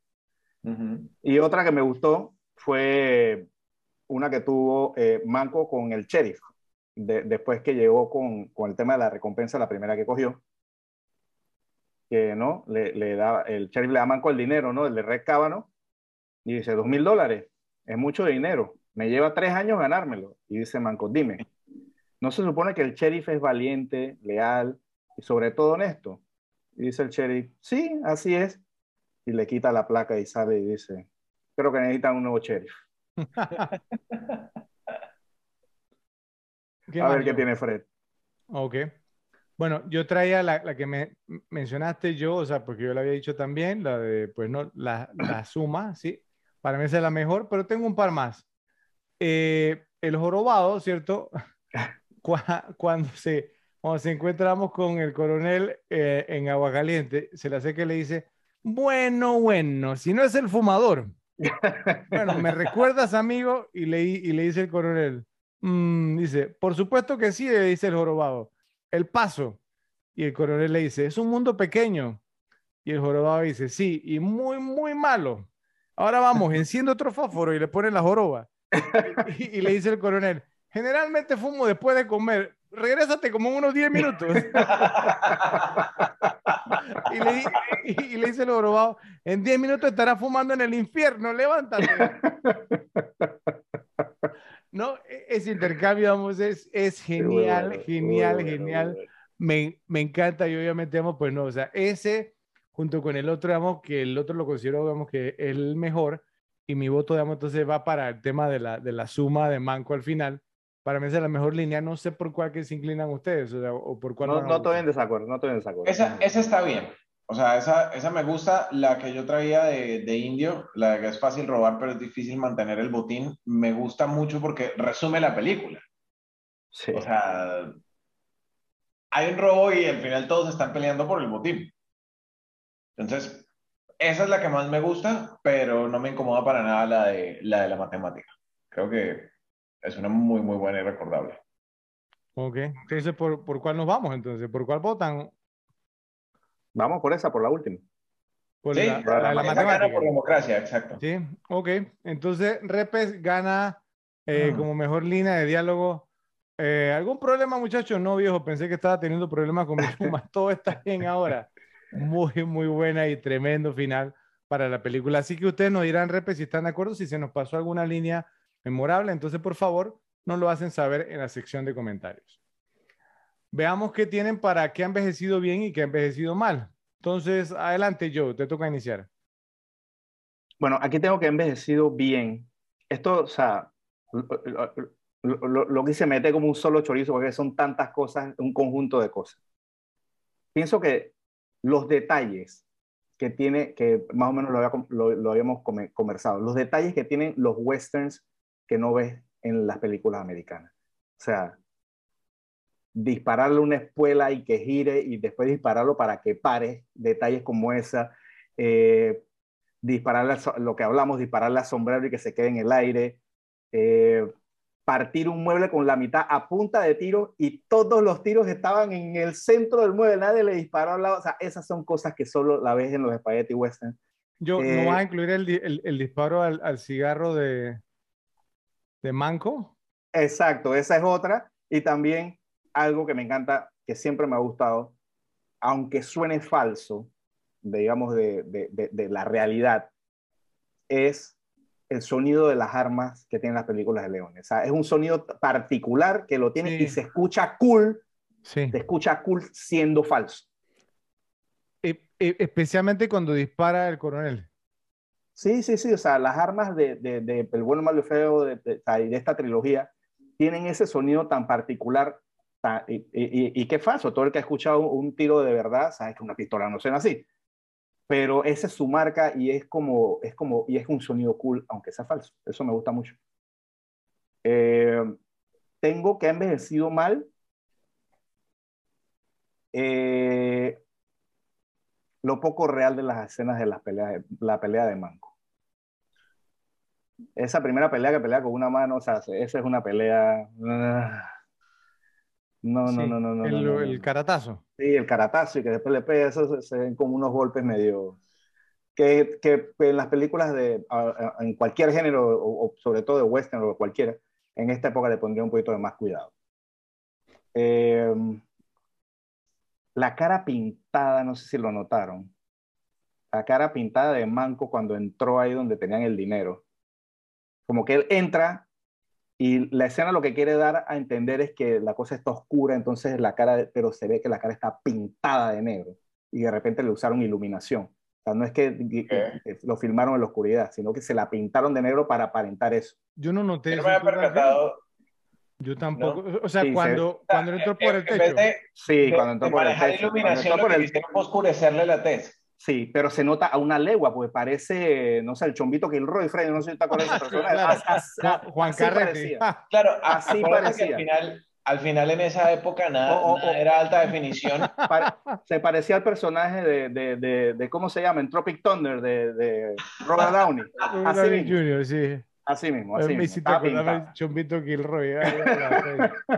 Estaba pintado. Entonces eso, uh, pero se ve a leguas, me extraña que no lo notado porque se ve a leguas y es un plano súper cerrado. de la puede, ser, puede ser que era, era algo que en la época que fue proyectada la película por primera vez, como nada era alta definición, pues era, exacto, a lo mejor zafó. válido. Claro, claro el, el, tema de la iluminación que querían mostrar porque estaba oscuro, pero se tenía que ver también, ¿no? Sí. Eh, y la otra que tengo, a diferencia de lo que mencioné antes, para que veas las cosas, de lo que dije antes, de el sonido de las pistolas, que se oye cool, el sonido de los golpes no me gusta para nada en esta película. O sea, eso se ve falso y horrible. No se ve falso y cool. Eso, nada que ver. O sea, el sonidista de esa película, no sé, tenía eso, eso se llama Foley, tenía efectos ya pregrabados. Eh, ya tenía los folies ahí y dijo, estos son... 600 mil dólares de presupuesto no, no, ahí no hubo, ahí no hubo, vamos a darle un pedazo de carne y a grabarlo o lo que sea, no, no, eso no existió. Pero es que yo, o sea, si, si, si, partimos de la premisa de que las películas, vamos, pues, o sea, en su gran mayoría, pues en, su mayor parte está, digamos, doblada ya el sonido, digamos, vamos a saber que es fishy. Siento que va a ser, digamos, un poquito dudoso, pero bueno, muy, pero me refiero que buenos puntos. pero me refiero que se queda mal, ¿no? Cuando los otros quedan muy bien. Claro, claro. Ok, pero, pero muy, muy buenos puntos, divertidos, me gustó, me, me gustó yo. A ver, Ralfi, ¿qué nos traes? Ok, queda envejecido muy bien de la película. Obviamente, eh, eso lo hemos mencionado ya en, en otro episodio. Clint Eastwood envejeció muy bien. O sea, el tipo tiene noventa y pico años y está parado como, como si nada. Eh, también, digamos, mira que el tema con el sonido sí hay cosas bien, bien malitas, pero la musicalización es fantástica. O sea, el tema de, de usar musicalización muy corta para generar tensión, para generar atención sobre algo, fue magistralmente manejado. La fotografía, o sea, y vamos a la, a la calibración del color, se sentía como el viejo este, sin tener un filtro amarillo encima. O sea, sin tener el, el, el, la gama de color México. Sí. Entonces, eso, eso creo que envejeció muy bien sumado a las cosas que ya, que ya mencionaste. La, la historia, la trama envejeció muy bien. O sea, lo hablamos al principio del episodio, sigue enganchando a la gente. A mí, que por ejemplo no, no soy de western, me enganchó mucho. Entonces, está muy, muy bien hecha. Eh, Cosas que no envejecieron muy bien, y Fredo ya lo mencionó, el tema de, del doblaje. Sí. O sea, es, es, triste. Se le, da, se le da, digamos, puntos por el hecho de a, a Sergio Leone de hacer una película con actores que no hablan el idioma. Pero pucha, es que se ve muy mal. O sea, como, como estas películas viejas de Kung Fu que veías la boca moviéndose. Todo fuera de sincro. Y el doblaje dice, no. Es que, es que, es que lo que tú dices, Rafa, es interesante porque hasta los que hablan en inglés se ve fuera de sincro. Sí, es que, Ni siquiera los italianos. Es más, es más, es que, es que yo, yo creo que incluso, bueno, igual creo que puede que, esté pisando otra categoría, pero es que se ve que todo fue grabado post producción, ¿sí me van a entender? O sea, todo. Y, por esa misma razón. Y, por lo menos lo que me pasa a mí, eh, por lo que no me molestó ninguno malo del fue por lo que yo les he dicho, que prácticamente toda mi vida esa película yo la he visto en español. La, la vi así desde ya, estaba chico, doblada. ya está doblada y está muy bien doblada, los actores de voz son muy buenos en español y, y es muy graciosa en español. Entonces, por, eso, pero esta sí, y, y uf, ese, ese, ese, doblaje es... Sí, muy buen punto. Yo nunca la he visto en español, yo. Es muy graciosa, muy graciosa en español. No, mira que no. Pero bueno, esas eran como las cositas que traía. Realmente, realmente pocas cosas me hacen ruido en esa película y, y el tema es que es una película de los años 60, la tecnología era otra, el cine era otro, entonces al final esos detallitos te hacen apreciarla un poco más, más que molestarte. Claro que, y que no era de un gran presupuesto tampoco. sí, sí, sí. es cierto, es cierto. Bueno, eh, yo, digamos, en lo que envejeció mal, concuerdo con Ralph totalmente, o sea, pues, ¿no? y lo que mencionamos, el tema del doblaje, ustedes saben, yo lo mencioné, el el malo y el feo también, que para mí es, es una de las cosas, ¿cierto? Pues que no envejecieron bien. Eh, también, digamos, entonces, otra de las cosas que no, no, no envejeció bien por, un lado, en algunas instancias sí, okay, porque, o sea, a, veces, como estamos acostumbrados al tema de que son spaghetti western, entonces creo que nos vamos o nos acostumbramos además que los, los actores luzcan como italianos, si entender españoles, porque también hay españoles según los nombres, pero digamos, o sea, pues hay unos nombres, digamos, digamos como, como dije, Guy Calloway, ese tipo no tiene cara de Guy Calloway, pero para nada, si me entender. Eh, eh, y este tipo de cosas, entonces, pues, pues obviamente echaba mano, digamos, no sé, de alguien que fuera de cabello rubio, ¿cierto? Que pareciera estadounidense, si a entender, por el nombre que le ponían al personaje, pero digamos, pues, o sea, en su mayoría, digamos, entonces era, o sea, no, encajaba del, del, todo bien. Eh, esto pasa, digamos, también en las otras dos, ¿cierto? O sea, sí, total, total. De hecho, usan muchos actores repetidos. Sí, sí, correcto, sí. en el bueno, el malo y el feo, digamos, hay unos soldados digamos, ¿no? De, de, la guerra civil, o sea, pues que uno los ve y uno dice, esta cosa parece, no sé, esto, eh, Guatemala o no sé, ¿cierto? O sea, están, peleando en Guatemala o, o no sé, en, en, la, en, la, en, la, en la parte del sur de Portugal, ¿dónde están peleando? ¿sí? No, no parece Estados Unidos. Y, ahora que dices eso, eh, eh, me parece muy interesante porque el que menos me pareció digamos, eh, eh, eh, lo, que era su personaje, fue el tipo que Clint Eastwood sacó de la habitación. Sea, ese tipo para mí iba, de, ahí iba a cantar la ópera, o sea, era un más italiano no podía ser, o sea, era, pero la estampa de italiano que tenía era innegable. Sí, entonces e, esa parte, pues, para mí obviamente, pues no, o sea, no, no envejeció bien. Bueno, pero entonces, ¿qué sí envejeció bien? Eh, la banda sonora de Ennio Morricone, ¿cierto? Morricone, digamos, escribió solamente 17 minutos de música original para la película, pero al igual que lo hizo en El bueno, el malo y el feo, asigna un instrumento musical o le asignó un instrumento a cada uno de los personajes. Banco tiene un silbido alto de, flautín, que hace referencia al silbido perístico del, tema principal de, la película. Eh, y de hecho al tema de Eastwood, eh, digamos, también por un puñado de dólares. El sonido característico de Mortimer, del coronel, es el sonido de un arpa de mandíbula, le llaman, siempre utilizado para acentuar su eficiencia de ojos entrecerrados y el humor inherente a alguien que es muy bueno en su trabajo. Y finalmente el indio, eh, su señal musical es como un rasgueo rápido y grave de una guitarra española, lo que subraya su omnipresente amenaza. Eh, también envejeció muy bien la actuación de Lee Van Cliff, eh, que lo repito nuevamente es la verdadera clave del éxito de esta película en particular su presencia y su personaje, digamos, como el coronel Douglas Mortimer, eh, digamos, ya sea por el giro de la trama al final que involucra su historia de fondo, por la frialdad de su comportamiento, eh, podría decirse que es la fuerza más memorable en esta película. Es más, y vuelvo y lo, y lo, repito, o sea, soy fanatiquísimo de Clint Eastwood, pero Lee Van Cliff le robó la película totalmente. ¿sí? O sea, sin Lee Van Cliff no hubiera sido la misma cinta. Eh, creo, y, por eso digo, pues, ¿no? Que la inclusión, digamos, pues, ¿no? Del Ivan Cliff eh, no fue solamente como el resultado de la imaginación del guionista, sino también del presupuesto, digamos, mayor que contado, con el que contó esta película con relación a la primera, ¿cierto? Entonces, digamos, eh, pues, porque el Ivan Cliff, digamos, pues, eh, o sea, era un actor, digamos, de cierto renombre, pero que había hecho, digamos, alguna serie en los años 50 y 60. Eh, y pues bueno, ¿no? O sea, realmente el, el guion, digamos, también ha, envejecido muy, muy bien. Y obviamente, digamos, entonces, pues todo, digamos, lo que tiene, tiene que ver, digamos, con la trama y cómo, o sea, ¿no? Se llevó a cabo. O sea, si la comparamos con la primera, eh, aquí hubo, digamos, entonces como mayor participación de extras, y, o sea, eh, lo que le llaman los NPCs en inglés, o sea, porque son como que personajes que entran, digamos, y dicen una o dos líneas, ¿sí me va a entender? Eh, digamos un ejemplo, la, eh, no sé, el, el, el, el, dueño del hotel, digamos, que llega manco, que tiene la esposa, y la esposa dice, uy, qué alto, que no sé qué, sí, este tipo de detalles que no se vieron en la primera, si me entender un poquito de comic relief. Claro. Entonces, yo pienso que todo eso también, digamos, envejeció muy bien. El niño, que era el mismo niño, del era el mismo niño, sí, del bueno, malo y el feo, que, que o sea, ¿no? Que, que es el, era el hijo de, ¿cómo es que se llamaba ese? El que matan ese que, que, mataron por debajo de la mesa. Sí, correcto. Fue el hijo que quedó vivo porque al otro lo eh, mataron. Era, era el mismo niño, exactamente, sí.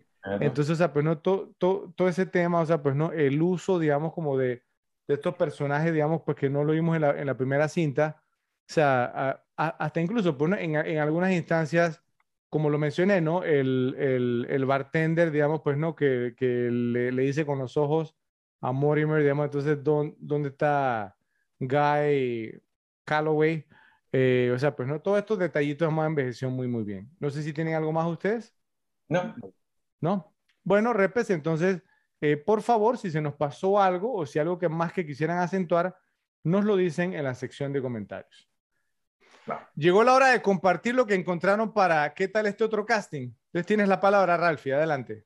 Bueno, entonces para este otro casting, eh, creo que fue una de las categorías más difíciles porque Sergio Leone tenía muy claro con quién quería trabajar, a excepción de cuando estamos hablando del coronel Mortimer. ¿Ok? Yo encontré cuatro opciones. ¿Ok? Voy a decir dos, porque sé que seguramente ustedes tienen eh, algo similar, entonces para que tengan alguna que decir. Primero, tenía a Charles Bronson.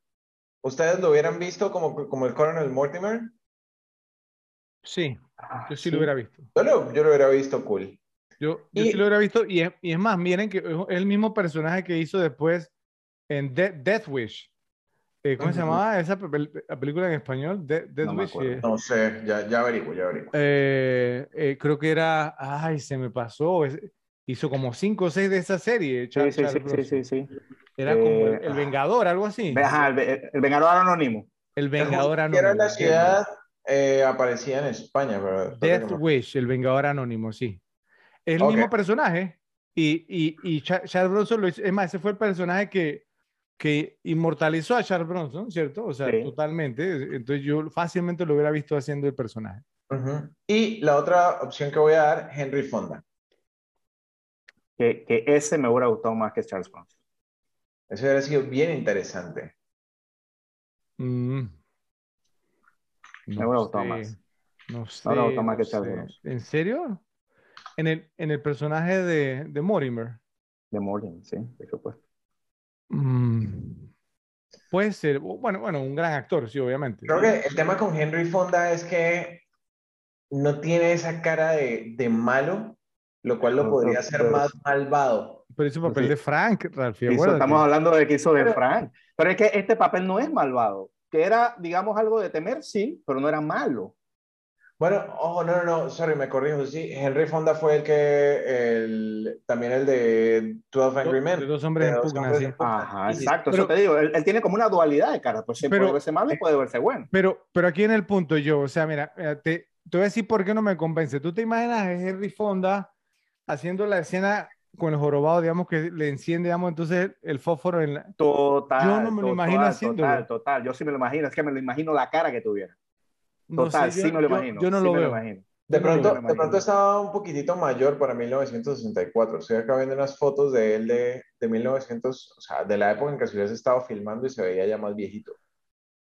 Bueno, ya hablaremos de ese tema eh, porque, o sea, no, Ya hablaremos de ese tema de las edades de los actores exacto, ahora un poco más exacto, Exacto, exacto, exacto, exacto, ¿Qué más tienes, Ralphie? No, no, no, eh, las otras les voy a dar paso a ustedes. Yo tengo dos más que encontré, pero para que ustedes tengan alguno. Dale, Joe. Yo tengo tres más. ¿Cuántas tú tienes, Fred? Tengo dos. Y tengo uno para el jorobado. Ah, ok.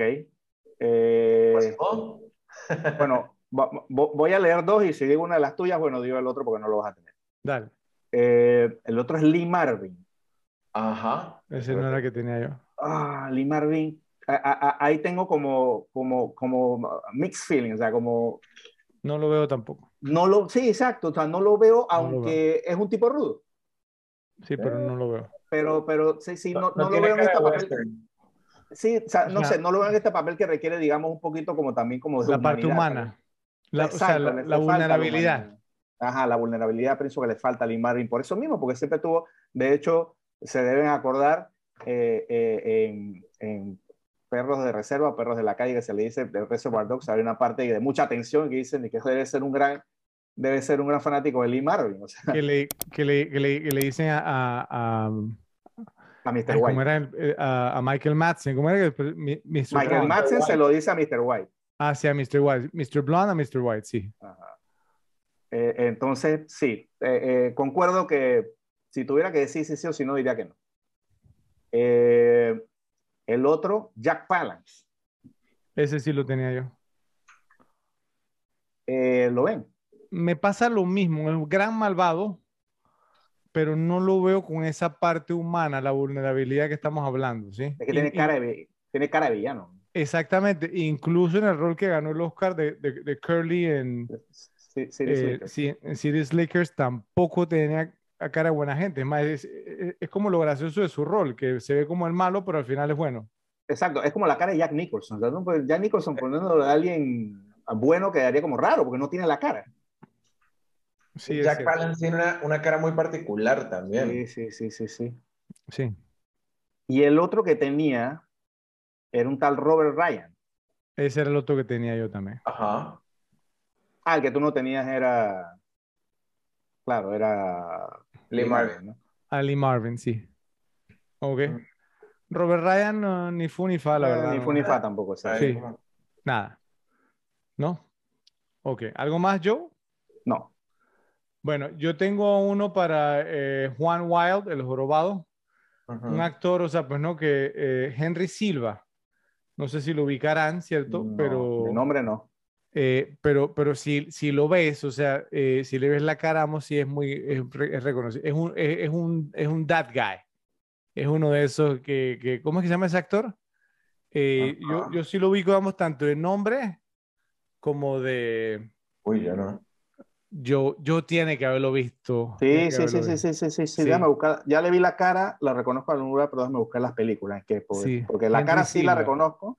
Totalmente. Sí, sí. O sea, la cara, la cara es también bien particular, es como muy, muy angular. Como...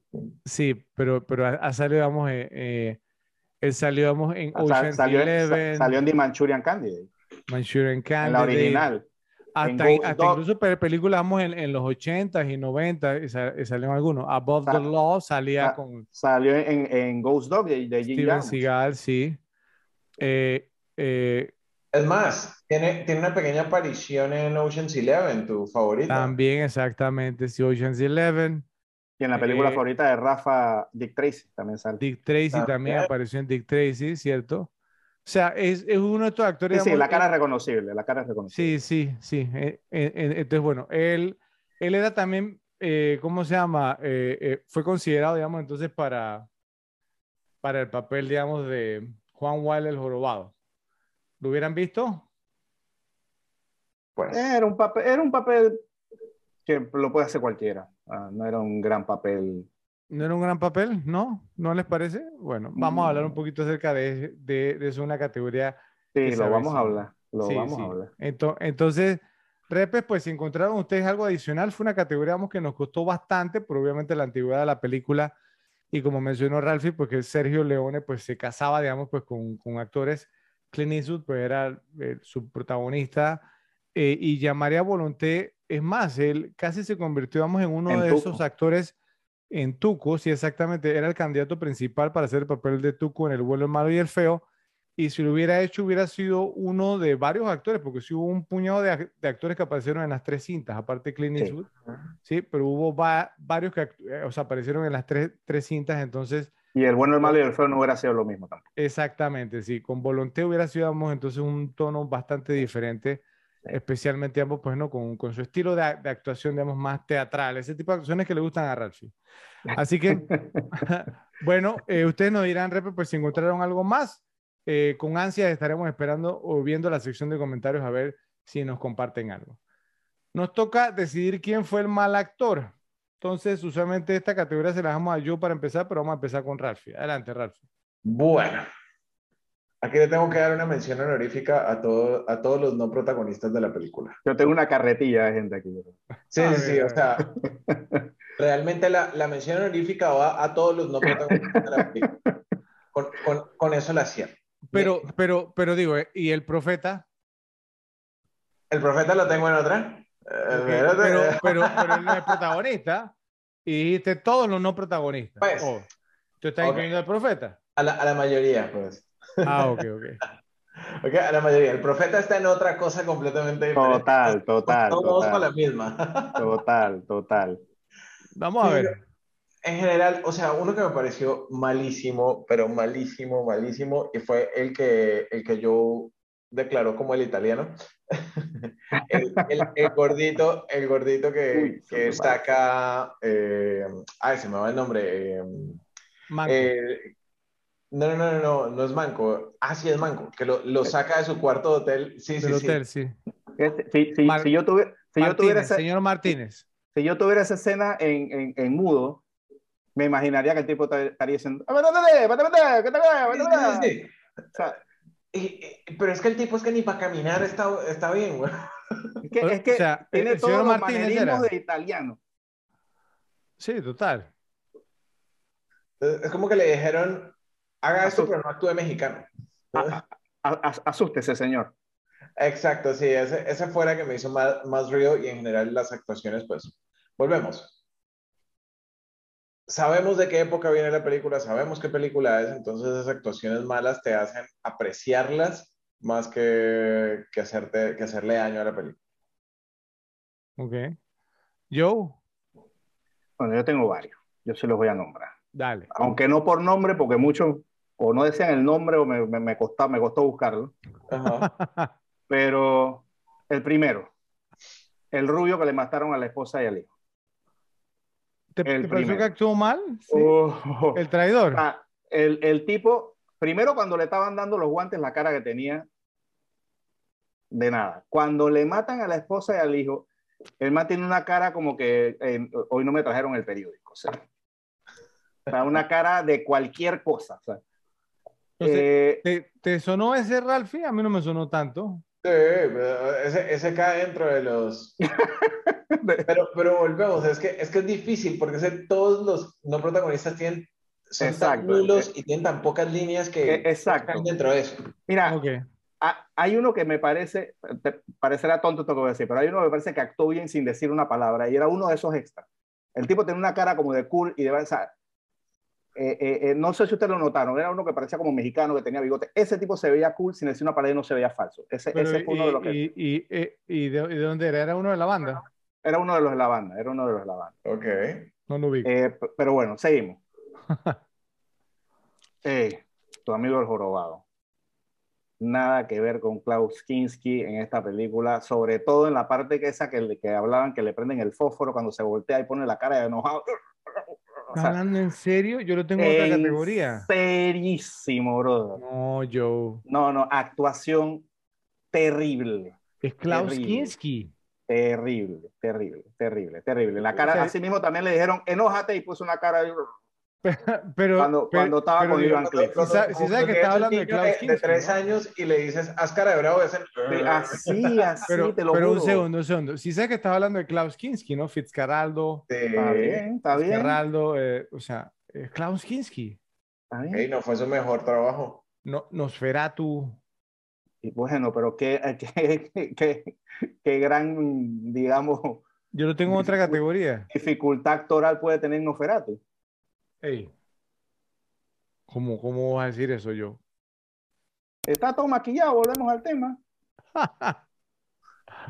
Dale. Bueno, el otro que tengo, eh, ya lo habíamos mencionado también, Indio por momentos, de Chumbulún, y voy a mencionar los momentos en particular. Al principio, cuando sale de la cárcel y se escapa. ¿Chumbulún?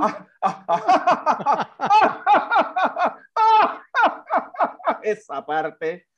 No, no, no, no, no, no, no, no, no, no, no, no. Esa parte fue terrible. ¿Sabes qué me recordó? A Doctor Evil en Austin Powers. Eso me recordó. Pero, pero, pero, pero digo, ¿lo comparaste con Chumbulún? no.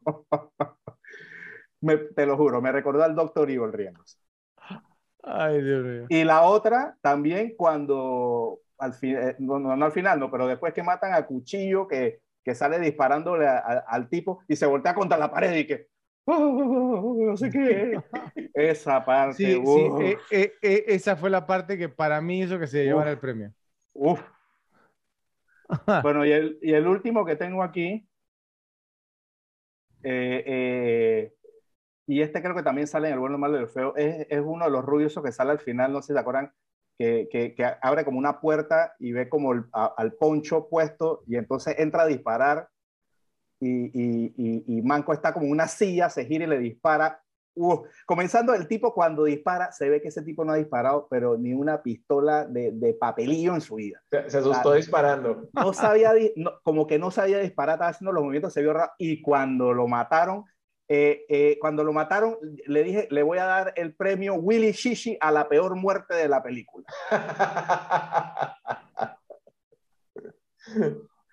esos fueron los que más me brincaron. Bueno, hey, ese, ese, fue el highlight de su carrera, está compitiendo con el padrino. sí, exacto. Bueno, eh, yo, yo, yo tengo, vamos, a, algunos de los que dijeron ustedes. Eh, pero, ¿cómo se llama? Tengo, tengo un par más, ¿no? O sea, obviamente para mí, digamos, o sea, llamaría por Volunté con esa, esa cuando, cuando estaba, digamos, que se fue contra la pared, ahí, yo creo que ahí se llevó el título, pero... Eso fue lo más eh, mexicano de la película, güey. Escuela Televisa actuación, güey. Sí, pareció como Kiko llorando. Sí, sí, sí. un tema, un tema. un tema así, un tema así. Pues, pues eh, bueno, otro que me quedó sonando fue Cuchillo cuando lo estaban acusando. El cuchillo que lo estaba acusando de, haber matado. Yo me quedé así, yo, no, este cuchillo, mejor maten a cuchillo rápido. Tenía una cara como lo, lo estuvieran acosando de quién se comió la última empanada que quedó Exactamente, sí, sí, malísimo. Malísimo. Aldo Sambrel, se llama el cuchillo. Pero malísimo. Y el, y el otro fue, no me acuerdo el nombre de este personaje, lo estaba buscando, pero fue el, el tipo que, que este manco sacó de la cárcel para congraciarse con, con Indio. Eh, eh, eh, Sancho. Sancho. ese, ese tipo que mi mejor amigo, sé que este tipo pareciera, o sea, yo, yo me lo imagino, ¿saben cómo? Con un programa de esto de la hípica enrollado así en la.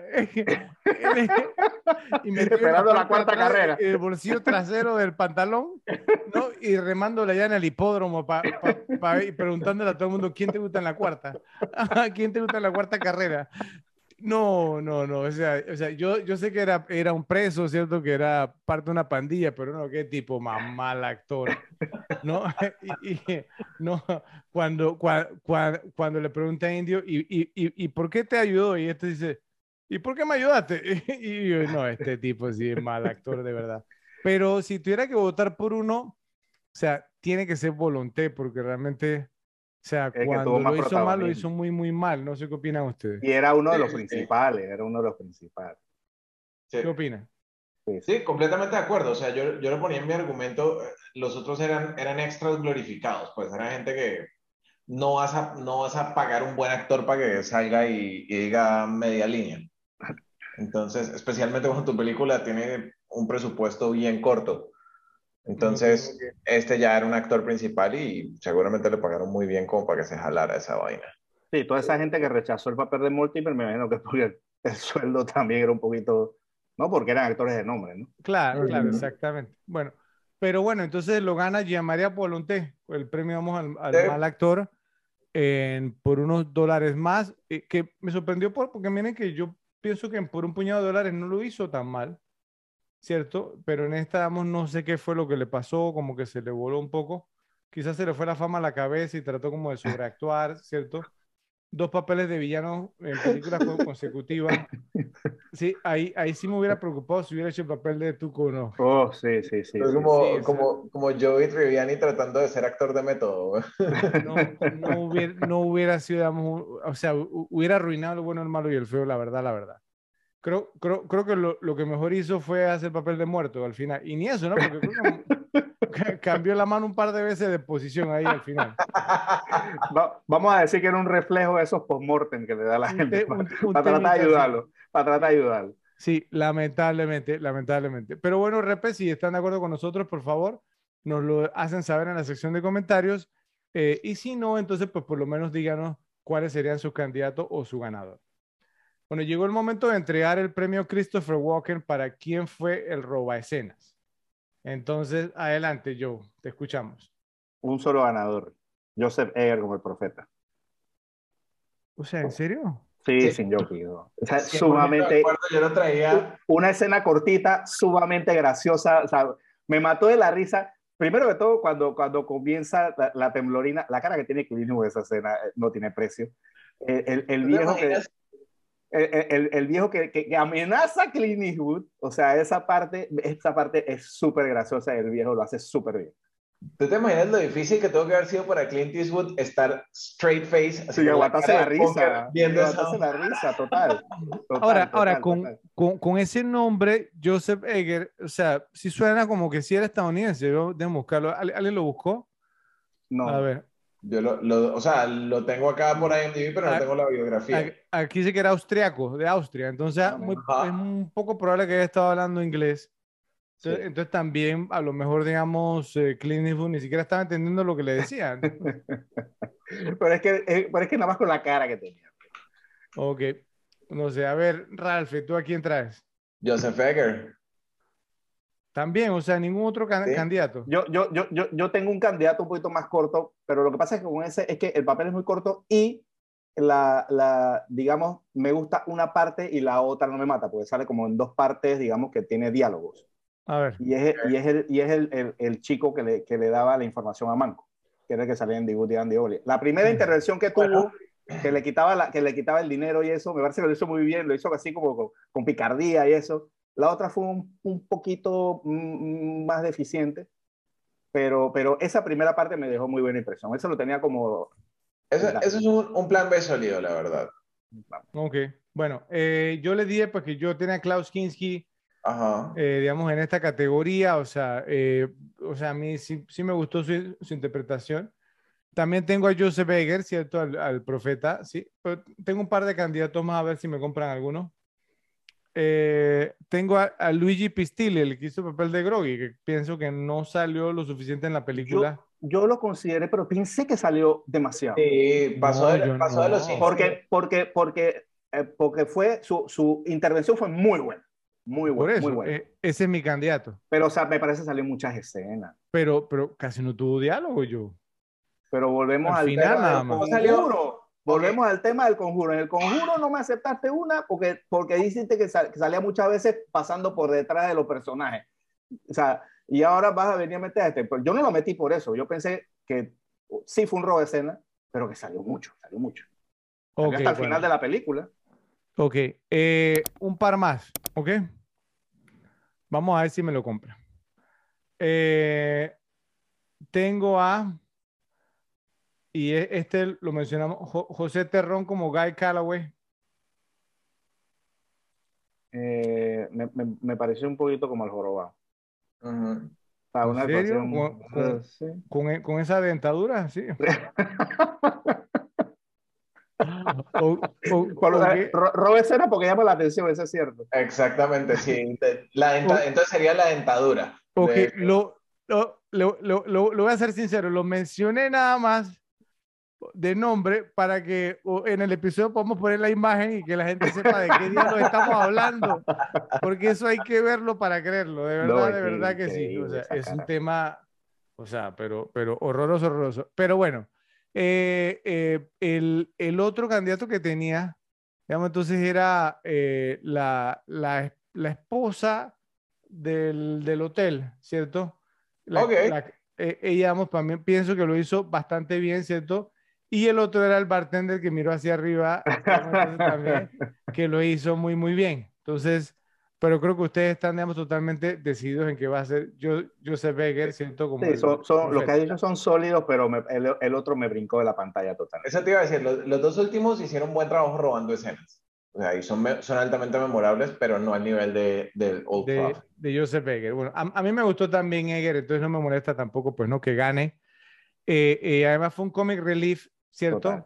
Eh, eh, saben que, que contrario a lo que dijeron ustedes, a mí no me gustó tanto el tema de la, de la tembladera, eh, es que esa escena, por lo menos cuando hacen como, o sea, cuando, cuando se está moviendo, entonces hacen como una toma, un plano, digamos, de lejos, y entonces se, se ve que es un set, sí, o sea, sí me voy a entender, o sea, es que, eso no me molesta porque cuando pasó eso, yo me enfoqué en la cara que puso Clint. Tiene una cara tan graciosa. No sé si tú le paraste bola a eso, pero tiene una cara tan graciosa como viendo qué está pasando aquí. Claro, pero la estamos cara en entonces, o sea, pues, claro, el primer par de veces que, que la ves te enfoca en Clint Eastwood. Pero ya después, conforme la sigues viendo, ya empiezas como a detallar esas cosas.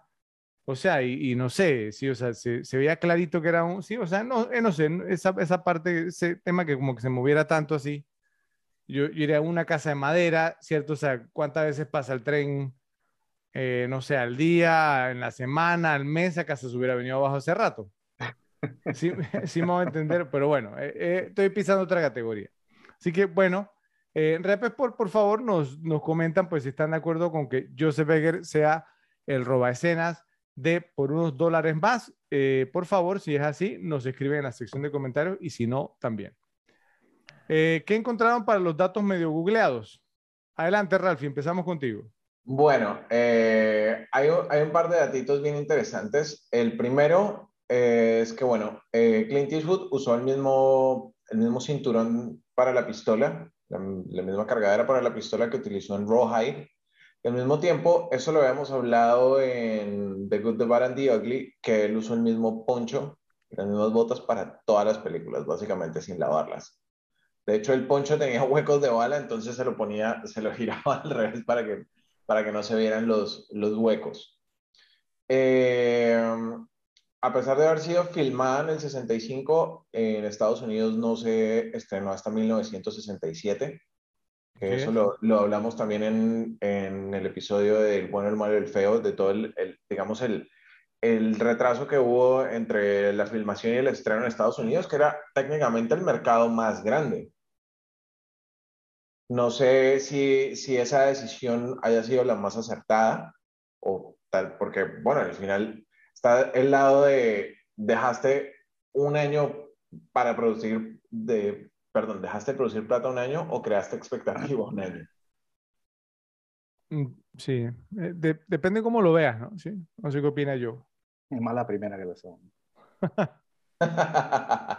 y bueno, hubo, una que me, que me gustó eh, y era que um, Lee Van Cliff decía que, que él era más rápido eh, desenfundando que, que, Clint Eastwood. que Clint Eastwood. Entonces lo midieron y de hecho Lee Van Cliff lo logró en tres cuadros de, del film. Tres fotogramas tres fotogramas, perdón, exactamente, que son eh, un octavo de segundo, básicamente. Son punto ocho segundos. Logró desenfundar, eh, montar. Amartillar, sí, correcto. Exacto. Y disparar la, la pistola. Mm. Eso es muy rápido. Sí. Especialmente para un tipo que no es pistolero, pues. Impresionante. Sí. ¿Qué traen ustedes? A ver. A ver, el pueblo de El Paso, ¿no? El que estaba seteado esto. Eh, diseñado por Carlos Simi en Almería, España. Fue el escenario más grande del que fue responsable el escritor y director Sergio Leone en, hasta el momento. se reutilizó para varias escenas en El bueno, el malo y el feo, en las que se presentó como varios pueblos diferentes. Todavía está en pie hasta el día de hoy y se le llama Mini Hollywood. mini Hollywood. mini Hollywood. Mini Hollywood. ok. Eh, el escritor y director Sergio Leone rompió muchas reglas de Hollywood de la década del 60 con esta película. Ya te había mencionado, Fred, algo en antes más o menos de eso. Eh, aunque él no conocía nada de ellas en ese momento. Digo, entre ellas estuvo mostrar al tirador y la víctima en el mismo plano. Un caballo siendo baleado. Consumo de marihuana y una escena de violación. Todo esto lo tuvo esta película. La gente hizo un escándalo por Hitchcock y un excusado ahí dando vueltas. Eh, voy, a decir uno, más y la paso para Fred, me, tengo, me quedan un par más. Eh, durante las, la filmación, Sergio Leone sintió que Jean María Belonte a veces era demasiado teatral como indio. No. Y que a menudo, sí, exacto. Y que a menudo usaba muchas tomas como una forma de tratar de cansar al actor. Volonté se enojó tanto con los métodos de Leone que al final salió furioso del set, se fue. Pero parece que fue incapaz de conseguir un aventón a través del desierto de Almería donde estaba metido y tuvo que regresar para reanudar la filmación. Pero juro que nunca más iba a volver a hacer otro western, que él sentía que era un género cansado ya. Bastante equivocado. A ver, Fred, ¿qué tienes? Ok, bueno, yo tengo un par, eh, empezando con eh, Lee Van Cliff, como mencioné, pues estaba muy agradecido por su papel en la película. Él había atravesado tiempos difíciles eh, debido a su consumo excesivo de alcohol. Entonces, esta película eh, marcó efectivamente un resurgimiento en su carrera. Van Cliff se había dedicado a pintar, mientras tanto, como una forma de ganar dinero. Entonces, pues la película le llegó en el momento preciso. El personaje de Clint Eastwood, digamos, llama al personaje de Lee Van Cliff viejo, hmm. ¿sí? Eh, digamos, eh, y mientras que el personaje de Van Cliff llama a Eastwood chico, muchacho. Pero ¿saben qué diferencia había entre los dos actores? Como dos, tres años, ¿no? Cinco años nada más. Cinco años. Cinco años nada más, o sea, pero Clint se veía muy joven y Van Cliff se veía, pero rodado flat, pero bien, bien flat. lo había comido el comején. Exactamente, es increíble, ¿no? Que no hemos visto videos. Es más, o sea, Van Cliff, ¿qué edad tenía cuando hizo la película? Vamos a ver. Como 40 años. 40 y en el, y en el guion eh, eh, decía que acaba de cumplir 50. 50, correcto. Ajá. Exactamente. Sí, 40 años tenía. Igual ambos se veían rodados flat porque hizo lo que se ve es arrugado, pero no se ve pero no, viejo. No se ve viejo. Bueno, arrugado. se ve con pata gallina, pues. No se ve viejo. Pero obviamente el Ivan Cliff por todo el tema que tuvo alcoholismo, me imagino que le tuvo que afectar. Sí. Ah, bueno, sí. No, y que el Iván Cliff ya estaba calvo, más o menos. también eso te pelo gris. Eh, eso influye también, sí. Bueno, y la otra que encontré fue la gran grieta en la cresta rocosa donde Clint Eastwood y Lee Van Cliff, o sea, pues Manco y Mortimer se encuentran, ¿no? Después del robo del banco. Es la misma grieta donde tú encuentras la primera fogata de Blondie cuando lo sigue en el vuelo del malo y el feo. O sea, yo, o sea, antes de leer el dato, yo sí lo había reconocido y me pareció, yo decía, este lugar me parece como familiar. Y hasta incluso algunas de las cosas que tú mencionaste, eh, eh, eh, mencionaron ustedes, digamos que fue Ralphie que lo dijo, o fue yo, no me acuerdo, de la ciudad, que sabía usábamos también el bueno, el malo y el feo. ¿Fue, ¿Fuiste tú y yo? Fue yo, fue yo. Fue, fue Ralphie, ok. o sea, también, o sea, me pareció como muy familiar algunas cosas, ¿cierto? Y yo, y yo decía, oye, sí, es que se notaba, ¿no? Pero bueno, una manera, vamos, de, también de ahorrarse, ¿no? Sí, con el presupuesto que no tengan, digamos, pues que hacer, eh, digamos, pues nuevo, una escenografía diferente, además, pues que bueno, eh, eh, sí parecía, parecía un tema, vamos, de la época del viejo este. Así que eso fue lo que encontré. ¿Qué más tienen ustedes? Bueno, hay uno cortito, hay Mario Brega. ¿Ustedes se acuerdan del tipo que, que murió apuñalado? Sí, correcto. Bueno, él se llama Mario Brega y, es de los pocos actores que aparece en las tres películas. Así es. ¿Yo? Mario Brega no era Wallace. Era Wallace, sí, ese mismo. Él, eh, murió, o sea, lo, él, lo, mató Groggy. Ajá. Bueno, eh, tengo una más. ¿no? El que hace el papel del gerente de Banco del Paso fue interpretado por Carlos Simmel, que estamos hablando que era el escenógrafo de, la película. Sí. Y fue doblado con un acento muy inglés para su lanzamiento internacional. O sea, el, que fue el, ¿no? El escenógrafo también le dieron un papel en la película. ¿Qué más, Joe?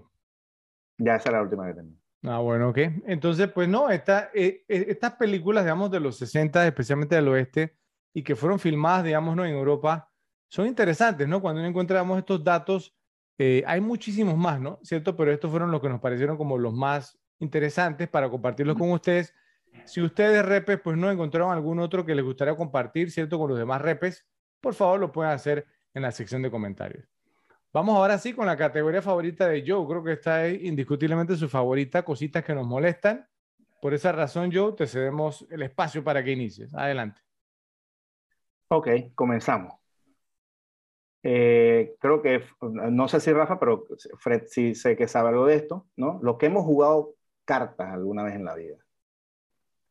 Eh, sabemos lo difícil, por no decir imposible, que en una mano entre dos jugadores a alguien le salgan 3K y 2A, que es lo que muestra, 2A es lo que muestra primero Manco. Eso, o sea, esas probabilidades son como de ganarte el Powerball. O sea, es, muy difícil, muy, muy difícil, Y pasa muy a menudo en las películas. En las películas, comento. Se, ha cometido un cliché de sacar a Supermanos con as en la...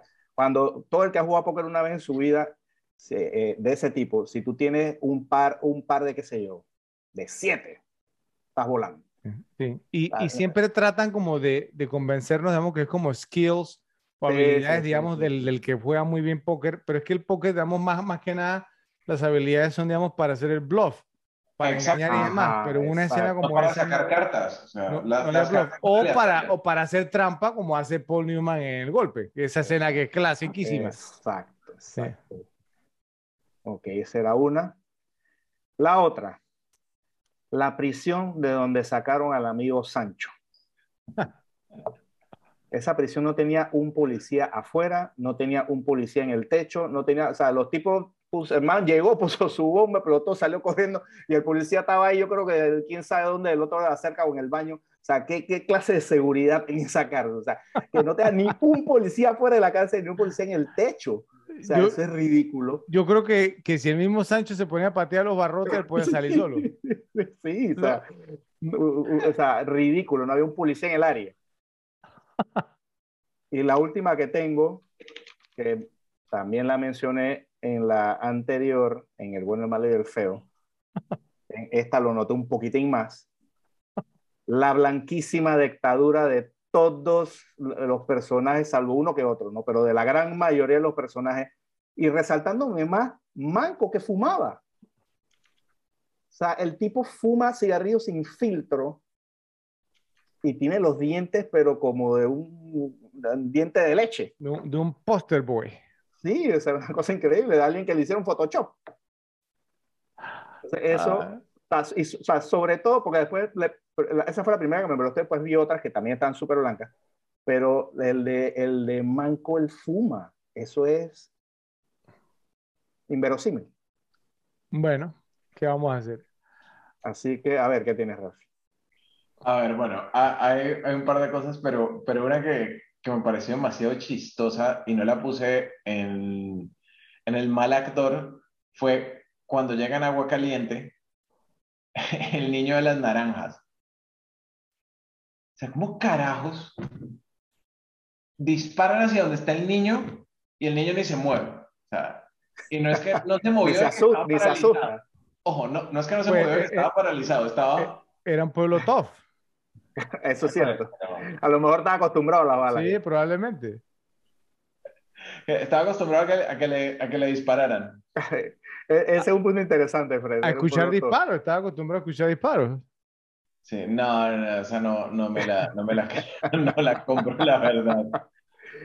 La otra que me, me dio risa, obviamente puede tener una explicación simple, pero fue como el pobre tipo que se quedaba cuidando el banco del paso Entonces en cuenta que lo encerraban bajo llave, ¿no? Sí. Que saca un sándwich. mejor de los casos, el tipo se come el sándwich y le cae mal. Peor de los casos, un incendio. O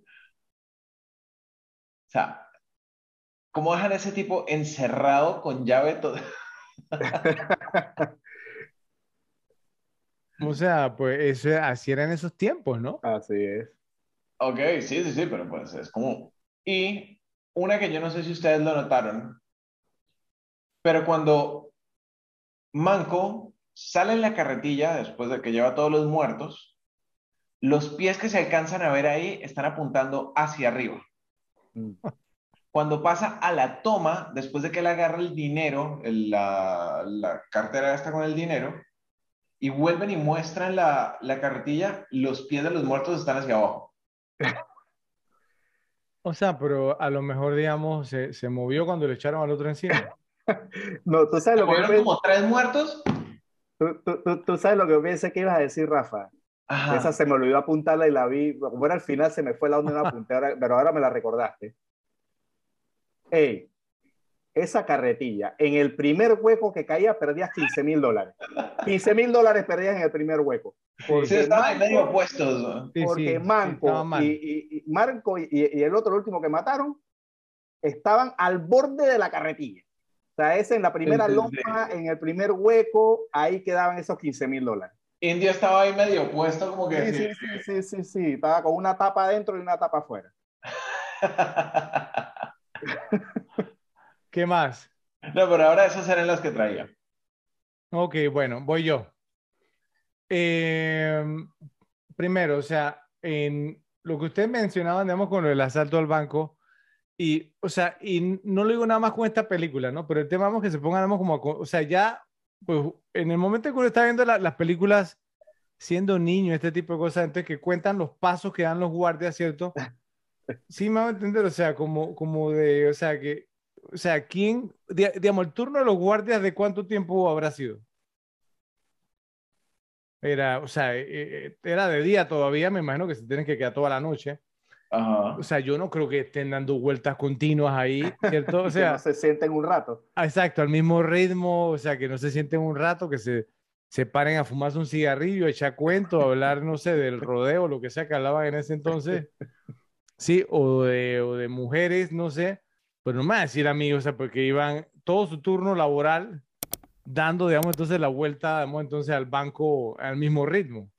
Sí, porque si, si es así, entonces se gana el premio de los trabajadores del año. Sí, debió ser como 12 horas porque era de día. Claro, era de día, por eso les estoy diciendo. Entonces, en esa época no había derechos de los trabajadores, entonces eso era... Sí, no, pero no es el tema de derecho, es un tema de resistencia. O sea. Un tema de resistencia, Ralf.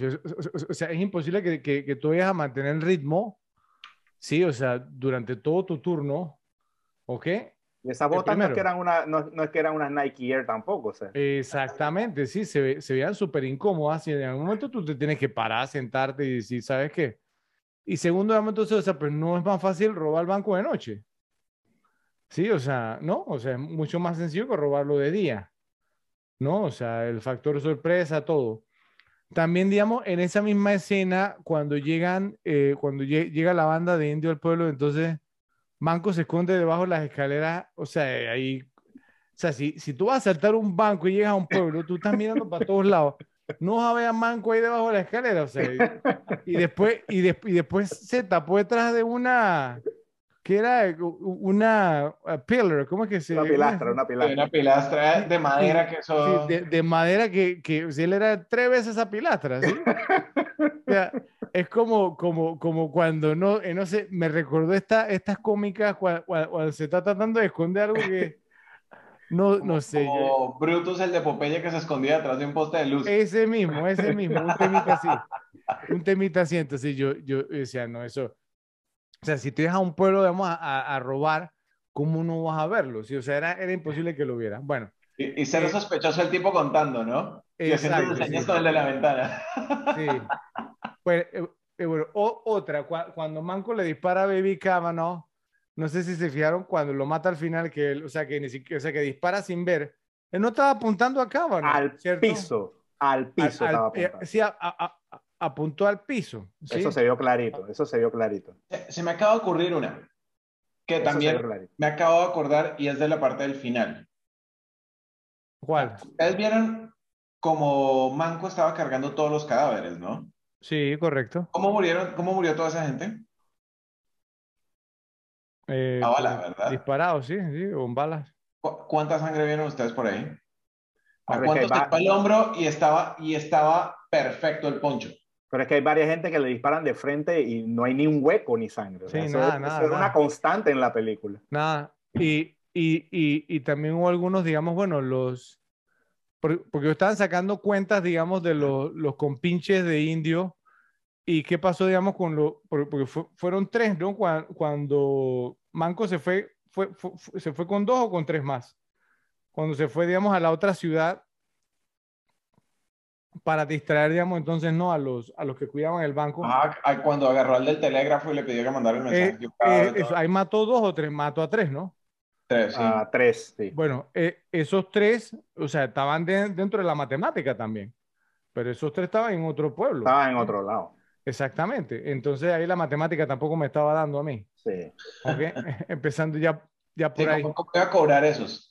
Sí, sí. También, digamos, la, la imagen de indio en el cartel de, de búsqueda es igualita a la, ese sí se parece. Pero la, la, de Guy Calloway, o sea, o sea, yo sé que este José Terrón, o sea, tiene una de estas caras que solo una, una madre puede querer. Pero el, el dibujo, y esto lo mencionó yo, digamos, en, en otra película del oeste que fue en lo Imperdonables. Ajá, que, con el meme. No se parecía en nada, pero en nada a Guy Calloway. Hubieran podido matar a cualquier infeliz por ahí. Sí, sí, y de, y de hecho el de, el, el, el de Baby Red Cavanaugh tampoco se parecía mucho. ¿cierto? El, el dibujo, entonces pues sí, era, era, era un poquito difícil ahí. Eh, bueno, eh, cuando la hermana de Mortimer se pega un tiro en la cama, ¿no? Cuando le está violando eh, el indio, el agujero de la bala estaba claramente seco, o sea, sí. y, o sea, y, eh, eh, y, obviamente, pues si se acaba de disparar, ahí estaría brotando la sangre. Sí, pero estaba seco, seco, seco, como si... No había sangre ni en la sábana, creo. Eh, exactamente, sí, así que bueno, esas fueron, digamos, las cositas que vi que me molestaron. No sé si tienen ustedes algo más. No. No, ok. Eh, eh, no sé, a lo mejor digamos la, la, parada de emergencia en un tren, digamos, ustedes se imaginan hoy en día si eso fuera así, todos los trolls troleando ahí, eh, todo lo que harían, sería horrible, ¿no? ¿Cierto? No, y, si, si, fuera así, lo detienes, te cae hasta el FBI porque paraste un tren. Sí. Sí, exactamente. ¿Cómo, cómo cambian los tiempos? Pero, Pero algo, de, algo de reputación tenía que tener Mortimer cuando el tipo lo fue a ah, encarar y, le vio la, y, le, y, le, vio la cara y le dijo, no, no, señor, venga, yo lo ayudo, yo lo ayudo. Con, mucho gusto paramos por usted, no se preocupe. Pero bueno, esas fueron, digamos, entonces las cositas que nos molestaron de esta película. Así que, Repe, si tienen algo más, por favor, nos escriben en la sección de comentarios. Para finalizar, ¿quién ganó la película? A ver, Ralphie. Bueno, pues el claro ganador de esta película para mí fue Clint Eastwood. Sé que ya se había ganado también The Good, The Bad and The Ugly, pero es que esta fue la que lo llevó a protagonizar The Good, The Bad and The Ugly, que fue la que lo llevó a ultracatapultar su carrera. Entonces, yo sé eh, que Fredo está haciendo esa cara porque está inclinado a Lee Van Cliff, pero Lee Van Cliff hizo un muy buen trabajo, eh, cargó la película, pero su carrera no se capitalizó de la manera que se capitalizó eh, Clint Eastwood. A ver, Joe. Sí, es complicado porque hay argumentos para todo. ¿Ok? Eh, como se habló en el bueno, Mario feo. La pudo haber ganado Clint obviamente, eh, eh, por, su, por todo el tema de su carrera, pero no hace esta, sino hace por unos dólares más. igual Sergio Leone. Sergio Leone también puede ser un ganador. no hace el bueno, Mario feo, sino hace esta, pero a lo mejor no hace esta, sino hace la anterior. Eh, Lee Van Cliff, mira que no lo tenía considerado, pero ahora que lo mencionaste es interesante porque de todos... El, de, esta, directamente fue el que más se benefició. Exacto, o sea, se, convirtió en una figura icónica de los, de los spaghetti westerns. No, no hubiera hecho, este sí no hubiera hecho el, bueno, el malo, el feo si no sale aquí. Exacto. Eh, eh, con todo y que él, si mal no recuerdo, creo que él sale en el, en, en, el hombre que mató a Liberty Balance. Era uno de los, de los del eh, el, de muchas series y películas era, del era, era, uno de los era, uno de los matones, si mal no recuerdo, en esa película. Pero era así, era un personajillo. Siempre fue un personajillo secundario, tipo el jorobado en esta. Pues esos eran los papeles de Ivan Cliff. Así es. Y de, de esta se convirtió en Ivan Cliff. Puede que sea más conocido por el bueno, el malo y el feo, pero esta película fue la que lo llevó a estar en bueno, el malo y el feo. Entonces es un buen punto a su favor como el ganador. No vamos a decir que como por la carrera que se convirtió en una superestrella, pero pasó de alguien, digamos, que pasó mucho trabajo, eh, que estaba prácticamente en la podría, en la quiebra, a, a, ser alguien. alguien Es que, es Buen argumento, la ese es el punto. O sea, la carrera de él estaba muerta en el agua. O sea, era un tronco, digamos, flotando en el agua y esto, digamos, entonces, pues, ¿no? Lo llevó, digamos, entonces, pues, a otro nivel. Salió, digamos, en un montón de películas, era un actor reconocido, hasta incluso una, una serie de televisión que... El maestro. Ajá, exactamente, sí. O sea, el, maestro que muy convenientemente, él era un ninja en la película, entonces muy eh, convenientemente cuando le tocase la escena de pelea salía con la cara tapada y obviamente el doble. Exactamente, sí. Sí, en 1984, o sea, digamos, eh, estamos hablando que o sea, esta película le dio tanto renombre que casi 20 años después era el lead, o sea, el protagonista de una serie de televisión. Bueno, en, ese, en ese entonces era significativo ser el protagonista de una serie de televisión. Hoy por hoy, pues no, cualquiera ahí se lo dan. ¿sí? Pero en ese entonces, digamos, o sea, pues no, se, se producían tan pocas series de televisión que para tú ser protagonista de, de tu serie, ah, tenías que tener renombre y, o sea, tenías que ser un, sí, un, un actor, digamos, que tuviera peso y él tenía peso, o sea, él, él había aparecido en Escape en Nueva York, eh, eh, The Octagon, ¿sí? el Octagón, ¿sí? con Chuck Norris, o sea, en varias cosas, y él se convirtió, después de esta película, como en la figura más importante de los spaghetti westerns, ¿cierto? Que vinieron después, obviamente, pues ninguno tan bueno, pues no, como los que hizo con, con Leone, ¿cierto? Pero, pero se, se, convirtió en eso, ¿sí? Eh, sí, entonces, por, por, porque yo pienso que Clint Eastwood capitalizó, pero fue después de The Good, The Bad and The Ugly, el bueno, el malo y el feo, ahí ya fue otra cosa que fue lo que hablamos en ese episodio. Claro. ¿Ok? Entonces, pues para mí, Lee Van Cliff se la ganó. Sí, sí, sí, de acuerdo. de acuerdo. Buen argumento, Lee Van Cliff.